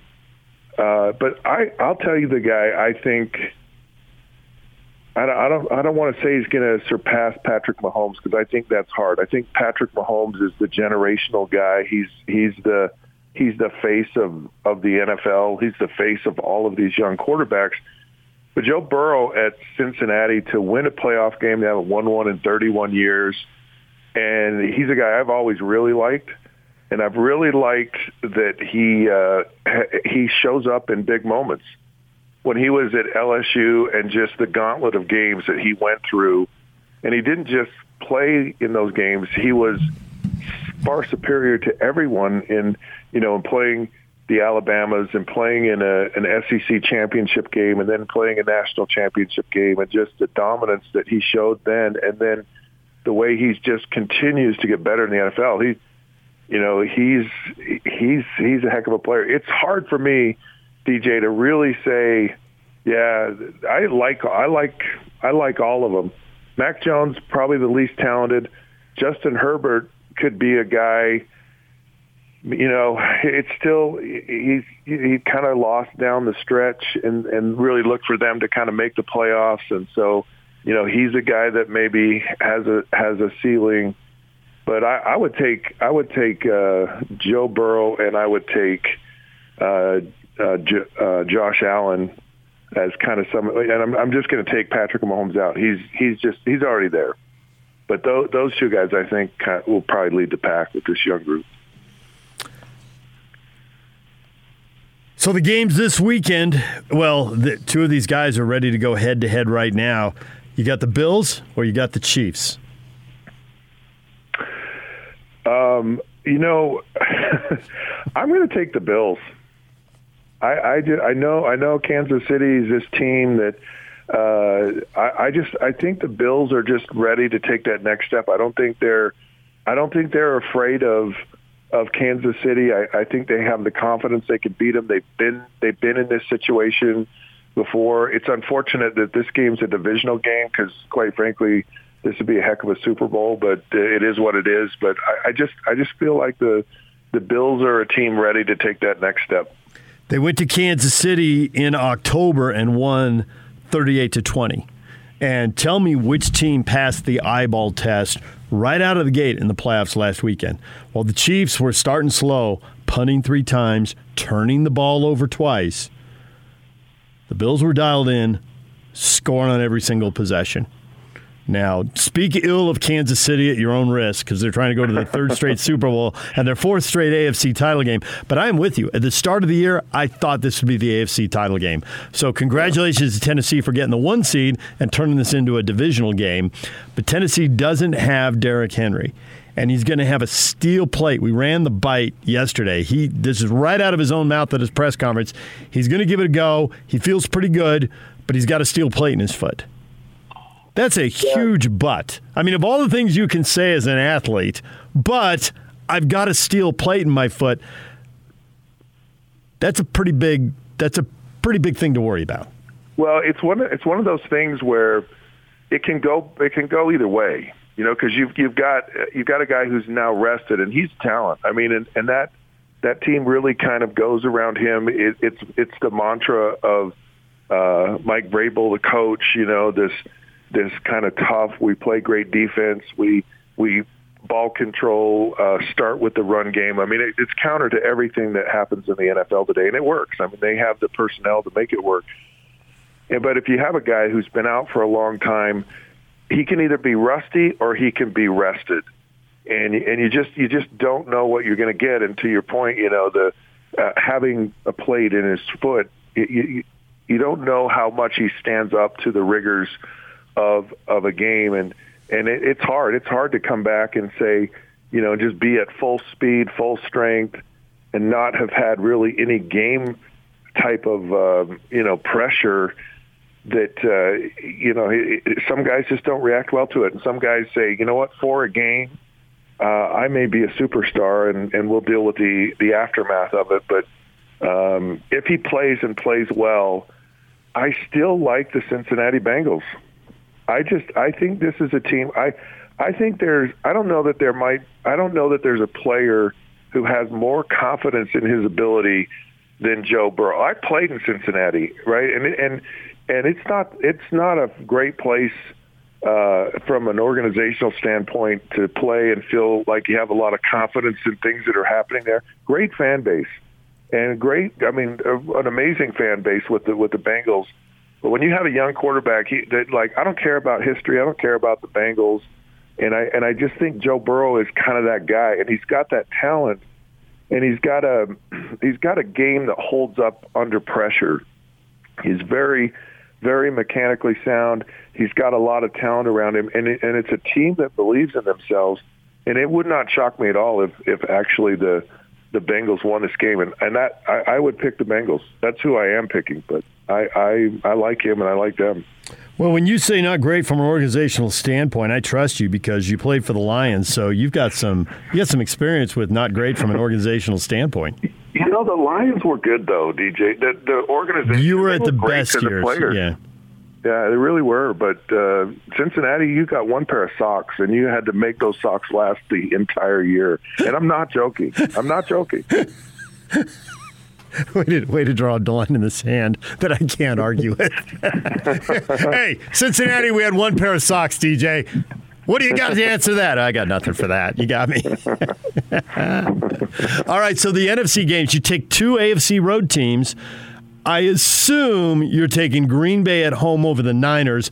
And when I say something like that on the radio, definitive, I think, all right, how am I going to be wrong about this? How are people, what am I missing? And it seems to me the one thing I'm missing here is the Niners' defensive line can be incredibly disruptive. How did a 9 and 7 Giant team beat Tom Brady and the Patriots? Well, they had a front four that was incredibly disruptive. And if you can get to the quarterback with four, then the other seven guys, now it's 5 on 7 out there, so good luck with that. So, can the Niners D line do it, or they got no chance and the Packers are going to win? Look, any any D line that can get to a quarterback with four people is going to win probably 100% of the time. Hmm. I mean that pressure is the name of the game in the NFL uh, when you are dealing with quarterbacks. Uh, divisional games, Aaron Rodgers is really good. He's had an amazing season this year. Uh, it, it, it's hard when you're a team uh, like San Francisco where it's like traveling two weeks in a row, and it's and you're a West Coast team, and it's it's not necessarily all the way across the country. You know, they had to go to Dallas. It's a decent trip. Uh, they have to go back home, and then they have to go to uh, Green Bay again. I mean, that that's really that is a factor that's real and not talked about a lot, but it, it, it plays into. It's really hard for a team to go on the road like that. Um, and and travel a, a longer distance, and and and then you have Jimmy Garoppolo, who is good, been to a Super Bowl, you know, won big playoff games, won big in in Dallas, and I mean that's huge. Anytime you can win a playoff game, but but win on the road, big deal. really cold weather game. Never played in cold weather. The travel lag. Uh, you know, you've got you've got Aaron Rodgers, who just continues to amaze me at what he's done, and and and I, I just I just don't see the Packers losing this game. Tampa Bay hosting the Rams. The Bucs shorthanded. They were missing their top two rushers last week, although Giovani Bernard did some good stuff for him, but they didn't have Fournette. They didn't have Ronald Jones the second. Their leading receiver, everybody thinks Mike Evans, but actually Chris Godwin had more catches and more yards, but Evans had more TDs. So Godwin's out with an ACL. Um, Antonio Brown, eh, obviously, okay, so he's he's he's gone there too. Do they have enough with Evans and with Gronk? Is Brady going to get this done, or the Rams, who've really loaded up with veterans, man? The future is now. Win now. Can they go in there and do it? When you when you talk about don't bet against the Kansas City Chiefs, Uh-huh. I mean, and I think Tom Brady's kind of in that same. Yeah. It's so hard to bet against Tom Brady, but but this attrition with this team uh, and the injuries, and and there has to come a point. I mean, there just has to come a point where where Tom Brady and his age and and that really plays into it. And he he's a guy that's kind of doesn't really get bothered by okay, this guy's out. You know, we'll find another way. We'll find another uh, player to to get things done. So he, I don't think Tom Brady's really fazed by maybe the lack of some some of these guys. Like, you know, uh, I I'm I'm good enough, I'm smart enough, I'm wily enough to figure a new way, a different way to beat you, and and uh, and he's really good at that. Um, so I, I, you know, I don't know if that's as much a factor. Tom Brady's been amazing in divisional football games. I mean, he's thrown more touchdowns in divisional football games than I think I threw in my entire career. Uh, so he's he's really really good in those games. But a lot of it is because divisional games for him in a lot of his career have been his first playoff game. He's got that first week bye. And I just think having an extra game late in a in a 17 game season, uh, I just wonder if there isn't some fatigue with the Bucs, and they're, and they're a team that you know they're the Super Bowl champions, and so they get everybody's best shot, and and that's a hard thing to deal with. It's a hard thing to repeat, and so it's not just it's not just this game. It's all season long.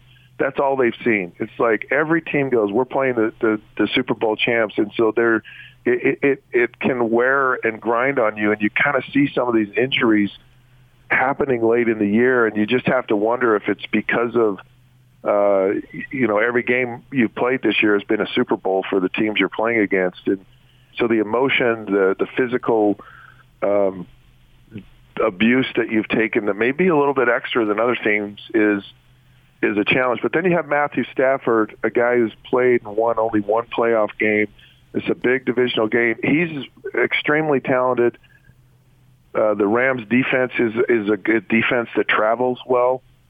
I, I really I picked the Rams from the beginning of the season to be the Super Bowl champion, and, and I, I know it's crazy, but I'm going to pick the Rams. So these games are largely rematches. I don't know about Titans Bengals, but I know the other three are rematches. Is there a coach that you trust more when you're getting a second look? Because the, the Rams beat the Bucs earlier this year. And they beat them pretty good. And, and Brady threw for 432 yards. But the Rams won 34 24, and it wasn't that close. They were up 17 multiple times in that game. So, is there a coach you trust more when they get a second bite at the apple to turn things around? You mean that's in the playoffs? I mean, right, yeah. I- that would would be in these games right now. I mean, if you're talking about the guy, I mean, Bruce Arians is amazing to begin with, and uh, but you've got Andy Reid too. I mean, I mean, I, I wouldn't bet against Andy Reid, and I did, but I, I, you know, I don't don't necessarily uh, agree with that. And then and then really everyone else is. Uh, I mean, those are those are really the two guys I think in rematch games that you would, you know, I would I would certainly lean on. Uh, I, the way they the way that teams handle it, if they're smart, is they they you know they look at how a team is right now. A lot of these matches are earlier on in the season, very different circumstances, and and so you know it's not as big a factor maybe as it as it normally would be. Uh, it, it, you know, it always boils down to finding the right matchup that uh, you have you have an advantage of, and, and really exploiting that, and that that can change because guys can get injured or or whatever, and and it's just it's always you know Don Shula always used to say this game is really simple. It's about blocking and tackling. Whoever does that better wins. And and that and so a lot of that you know changes from day to day, week to week, and in you know season to season. He's Scott Mitchell. He's not up at 8 a.m., but he's ready to talk football at 9 a.m., and he'll be talking football this afternoon, unrivaled. You'll hear him right here on the Zone Sports Network leading into the Jazz pregame show at 6 and then the Jazz game tonight at 7. Scott, thanks for a few minutes. We appreciate it, and we'll hear you this yeah, afternoon. pleasure. All right. Thanks. Scott Mitchell checking in right there. Yeah, he was in the locker room with Don Shula. That's pretty cool. If you're young, maybe not, but man, Don Shula, for a big chunk of my life, He's a man. I forgot that he coached a playoff game once on like a motorized scooter. It was like smaller than a motorcycle, bigger than a wheelchair. I don't know what to. This motorized cart, and he'd had leg surgery or ACL or heel. I can't remember what it was. He had something going on medically.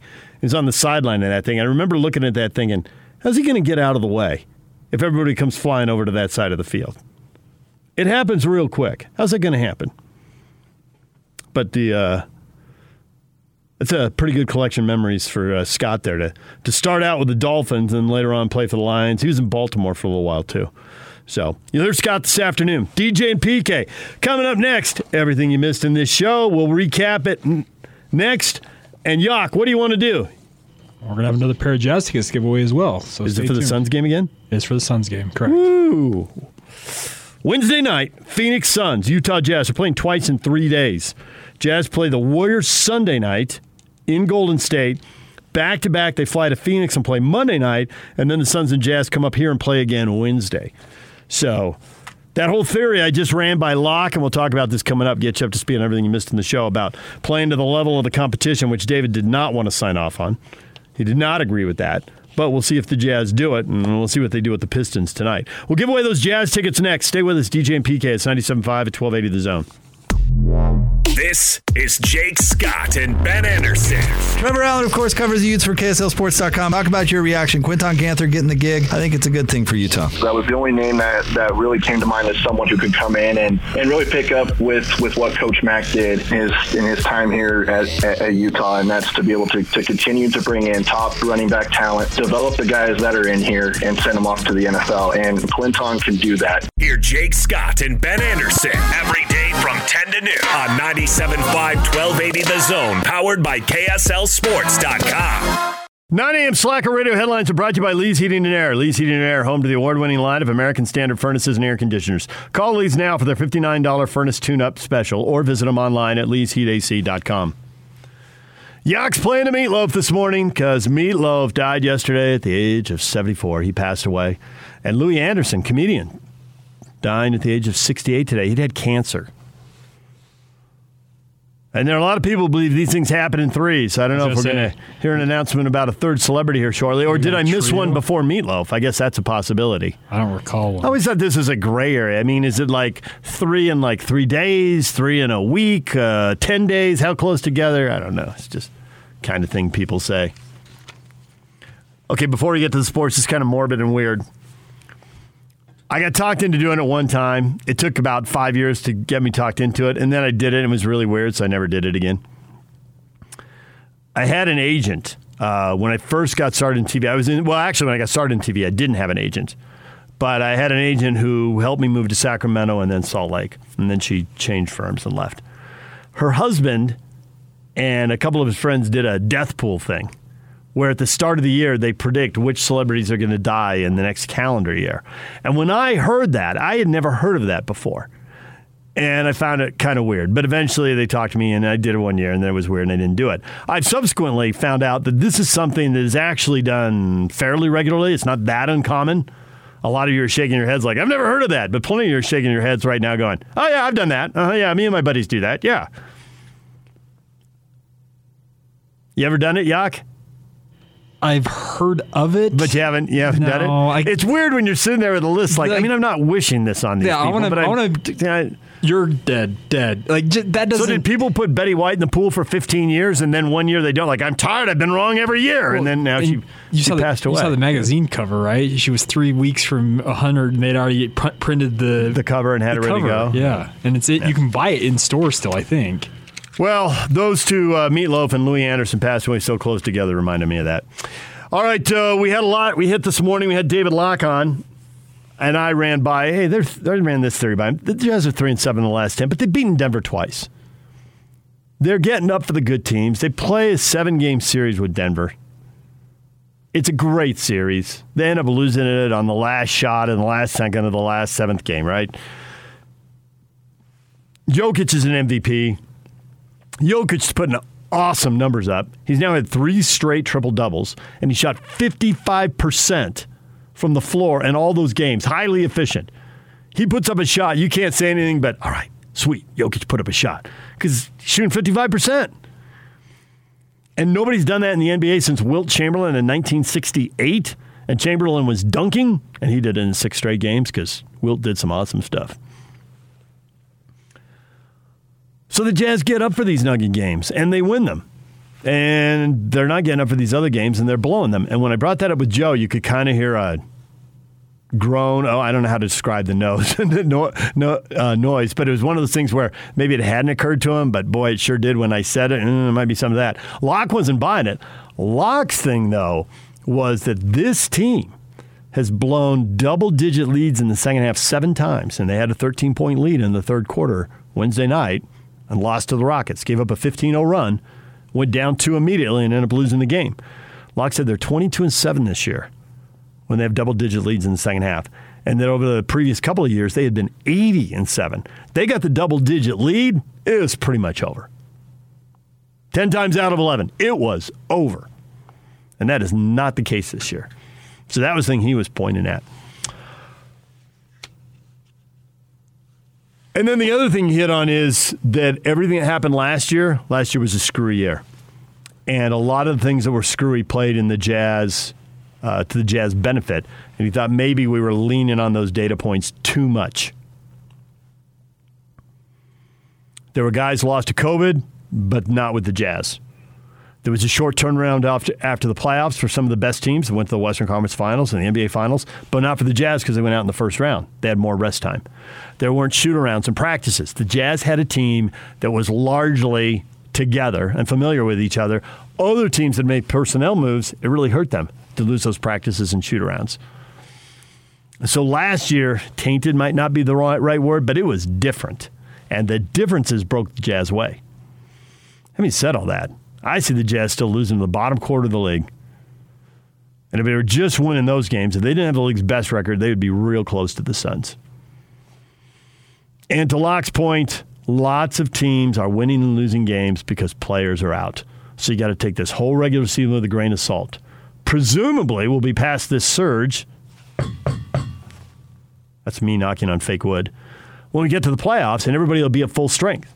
The Jazz have won games because other teams have been shorthanded. The Jazz have lost games because they've been shorthanded. Now, along the way, have they played some bad basketball? Obviously, they have. At some of these games they've lost when they're shorthanded, they should have won anyway. But the fact is, the Jazz are not winning the NBA championship shorthanded. They may not win the NBA championship at full strength, but they are not winning it shorthanded. So, to a certain degree, anything happens when Donovan Mitchell and Rudy Gobert are out, pff, whatever. Because without Donovan and Rudy, they are not coming anywhere near an NBA title. They're just not. They've got to have, not only have to have those two guys, they really have to have their full complement. Now, you can say other teams have won without their full complement and a guy could step up. I'm not convinced the Jazz are that good. I, they're good enough to win it, but I think they have to have all their guys. Hassan Whiteside has had some bad moments. But would you rather have him or Doak under pressure in the NBA playoffs? For the in the play, I mean, he's playing 12 minutes now, and Rudy's playing 36, basically, depending on how close the game is. But in the playoffs, you know Rudy could end up playing 38 or 40 minutes. For those eight or 10 minutes, who would you rather have? And you could all say, hey, I remember the night Hassan Whiteside threw the ball straight to the other team and then watched while a guy drove at him and dunked. I know, I saw it too. There's a big gap between what the Jazz get from Rudy to what they get from Hassan. But there's a big gap from what they get from Hassan to what they get with everybody else. They're going to need everybody. You know, Rudy Gay's been out. Well, they need Rudy Gay. And he missed some games. But they need Rudy Gay. They need another veteran shooter. At times, the small ball has looked okay. At times, it's looked like a disaster. And that may well just come down to matchups. That may not even be something they can improve over the next 30 games. It may depend on who they're out there against and how they're playing. So, Jazz and Pistons tonight. And then, then it's on. Warriors on the road Sunday, Suns on the road Monday, back home for the Suns on Wednesday. Of course, the Warriors are shorthanded. And I know we're all frustrated because the Jazz lost to the Pacers. There were only three games last night. If you missed it, the Warriors lost to the Pacers in overtime. And Steph Curry went off. I think he went for 38 or 39. 39, I think. He had a huge game, and they still lost. They don't have Draymond Green. He's got a calf injury that somehow is tied to his back injury. I don't know. And I know you all start singing the back bones connected to the hip bone, to the leg bone, to the knee bone, to the calf bone. Right, right. And I'm sure somehow it's all linked. But man, you got a bad back, and that's causing the rest of your body to break down. That's not good. And without Draymond Green, they're not going to be as good defensively. He gives them the opportunity to match up with a lot of different lineups that can get thrown at him by a lot of different teams. You take him out, that's a hit. It just is. It's like if you take Rudy Gobert out, it's a hit. Are the Warriors winning the title without Draymond Green? I wouldn't think so. Hmm, maybe Draymond will be healthy by the playoffs. But right now, there's a bad loss. And the Suns, who win again and beat the Mavericks, are now three and a half games up in the race for the best record in the NBA. Three and a half up on the Warriors, five and a half in front of the Grizzlies, six and a half in front of the Jazz.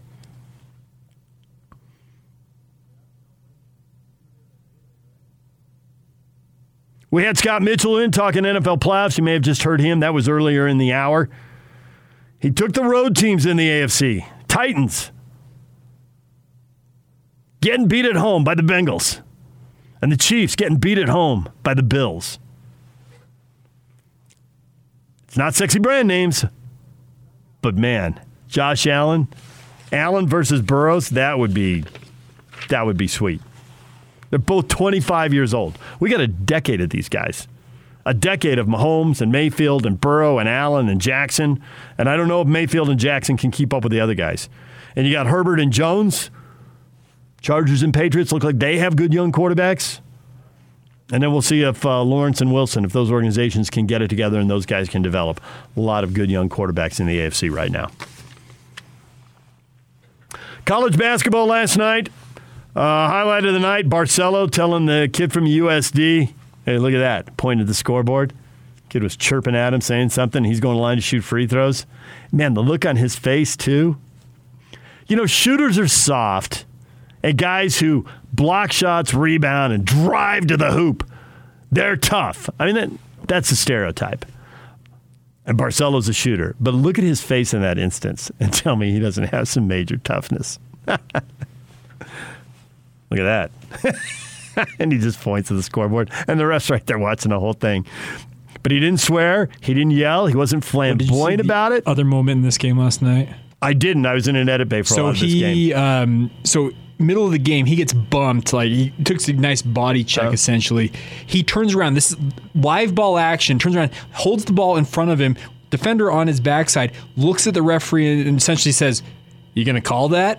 this is and this is in the middle of the action. And it was it was pretty funny. Good to be the senior and the vet. You can get That away. you with can get away with that. Yeah, that would have probably stuff. gotten somebody else. The freshman probably is. Well, because Atiki Ally Atiki got thrown out of the game last Mhm. night for contact above the shoulder. So Yeah. And Traore delivered again, another double double. Two bigs down, and the freshman steps up, 14 and 11. And shooting off the bench was, you know, this is a team that has played some low scoring games, is really struggling to, to score. But Knight and George came off the bench, and hit some shots, and uh, and BYU close game. But in those final 15 minutes, or even in the final five, they will make the plays and beat USD. The Utes were not good game against UCLA. They never flinched. They they were there the whole way. If you're waiting for UCLA to blow the game open, that didn't happen. And for the Utes, those offensive possessions at the end, you can't complain about what happened defensively. Before the game, you said UCLA is going to score 63 points tonight. You take it. Now you can break down any possession and say this was messed up, that was messed up, and it's true because UCLA got 63 points. But man, if you're defending and you're holding teams to 63 points, especially ranked teams, but really any team, you have given yourself a great chance to win. But they just cannot put the biscuit in the basket. An offensive charge, one for two at the free throw line, and then another possession at the end of the game where they had two three pointers to tie and missed them both. And maybe they would have lost in overtime. There would have been a little time, especially if the first one went in. There would have been time for UCLA to go down and try and win the game. But UCLA was struggling to score at the end of the game, too. And the Aggies, yeah, uh, Boise State late threes, including the game winner with two seconds left. There were like three big threes The in the final three minutes. that guy made all night. I know, right? Right? And it looked like they were going to do it. They cannot figure out how to win close games. They have just lost. They've gotten into league play. They did win the close game at New Mexico in the pit. They won in overtime. But other than that, it's just one or two possessions at the end of games. The blowout was a seven point loss. That was a three point game in the final minute. The Aggies are playing everybody close, but they can't get over the hump. All right, DJ and PK, that's some what we have been talking about this morning. Your feedback coming up. We got a poll question up at David DJ James. Go to Twitter, David DJ James. Who's going to the AFC and NFC title games? Poll questions are up. You can vote. We'll update you on the results, some of the comments we're getting from them, and an Oregon Duck fan. He's got his back up. But you know what? The Ducks are getting picked on anyway, so at this point, just bond with you guys. And even if what you say sounds hilarious to the rest of us, why not? Circle the wagons. You're the Ducks. We'll get to that coming up and your NFL picks. DJ and PK. It's 97.5 at 1280 The Zone. Yak wants to make somebody very happy right now. You got two tickets, Yak? I do. Jazz and the Suns, Wednesday night. Correct. Who wants to go to the game Wednesday night? Utah Jazz, Phoenix Suns are in town. Two tickets right now, 855 340 Zone. 855 340 Zone. Call now. Winner next. Right here on 97.5 at 1280 The Zone. And it's all over almost here. Don't go nowhere. DJ and PK, it's 97.5 and 1280 The Zone. It's time for your feedback right now. Everything you think about this show. And the feedback of the day is brought to you by Thrive Appliance. Every day is like a holiday sale at Thrive Appliance. Save 40 to 70% off name brand appliances. Thrive is receiving truckloads of new inventory every day. Visit thriveappliance.com to shop their updated inventory. So, you got a poll question up on Twitter who's going to play in the AFC title game? Who's going to play in the NFC title game? It's close. 31% of the vote Bills at Titans. So Tennessee knocks Joe Burrow out. They get something out of Derrick Henry and they get that win. And the Bills go into KC and win, which they did do earlier this year. And Utah OSB tweets at me, admit it, a Burrows versus Mahomes showdown would be awesome. I agree, it would be. I would be all in. I think those two quarterbacks are wildly entertaining. I told you, I've been on the Patrick Mahomes train for years now. He is wildly entertaining. And even though it was funny, I felt for him at a loss. They lost the AFC Championship game to, to New England, and they look so good doing it. it was like one of those times where you look at the losing team, like, I know you lost, but I am ready to watch more of you. And since then, they've won the Super Bowl, they've lost the Super Bowl, and now they're back in the divisional title game, trying to get to the AFC title game for the fourth straight year. I did tweet back at him, agreed, Burrows versus Mahomes would be awesome. I, I love it when he's, admit it. Like, I feel like I'm staring into a bright light, handcuffed to a desk. Admit it. You did it. You're guilty. I admit it. Burrows Mahomes would be awesome. Now, can I leave? But wouldn't Burrows versus Josh Allen be awesome? I would absolutely be up for that. If Cincinnati is at Buffalo in the AFC title game, I get they're not these legacy franchises that draw huge ratings and generate emotion like the Cowboys and the Patriots. I don't care. I think it'd be wildly entertaining. Those are two young quarterbacks who are really good. Really good. Uh, we talked uh, college football earlier. We are talking about Wilcox getting a new contract at Cal, and Devin, the Oregon fan, says Wilcox has never offered the Oregon job. Oregon interviewed him as a courtesy. That was about the extent of it. Same as Chip and Sitake. All three used it to get an extension and a raise. Good for them. Oregon fans sitting on the mountaintop. We are not interested in your peons. We spoke to them merely as a courtesy. That's a take that makes Oregon fans feel good about themselves. We seriously weren't interested in anyone other than the guy we got. We got our first choice for Oregon. We're very special. The rest of you, very happy you had a chance to even speak with us. It was merely a courtesy. Devin, that is so dismissive. I'm so proud of you. I know Devin a long time ago. He used to work at Channel 2. just stick it, man. When you're a fan and yeah, you just put the arm around your guys and you hold on to them. I'm with them. I ride with these guys. Oregon interviewed him as a courtesy. Oh, that is so dismissive. I would tell you that's why everyone hates Oregon, Devin, but you're so used to everyone hating Oregon, you don't really care at this point anyway. So, Dr. Sarcastic Coog is going full NBA conspiracy theory on the NFL. The league and TV execs want Brady versus Rodgers. Should be fun watching the officiating this weekend. Right now, 39% of you think the uh, NFC title game is going to be Rams at Packers, and 39% of you think it's going to be Bucs at Packers. It's very close. All right, you can vote. Uh, those polls are up on Twitter at David DJ James. Thanks for weighing in on all of that. Thanks for listening this week. Have a good weekend. Jake and Ben are coming up next.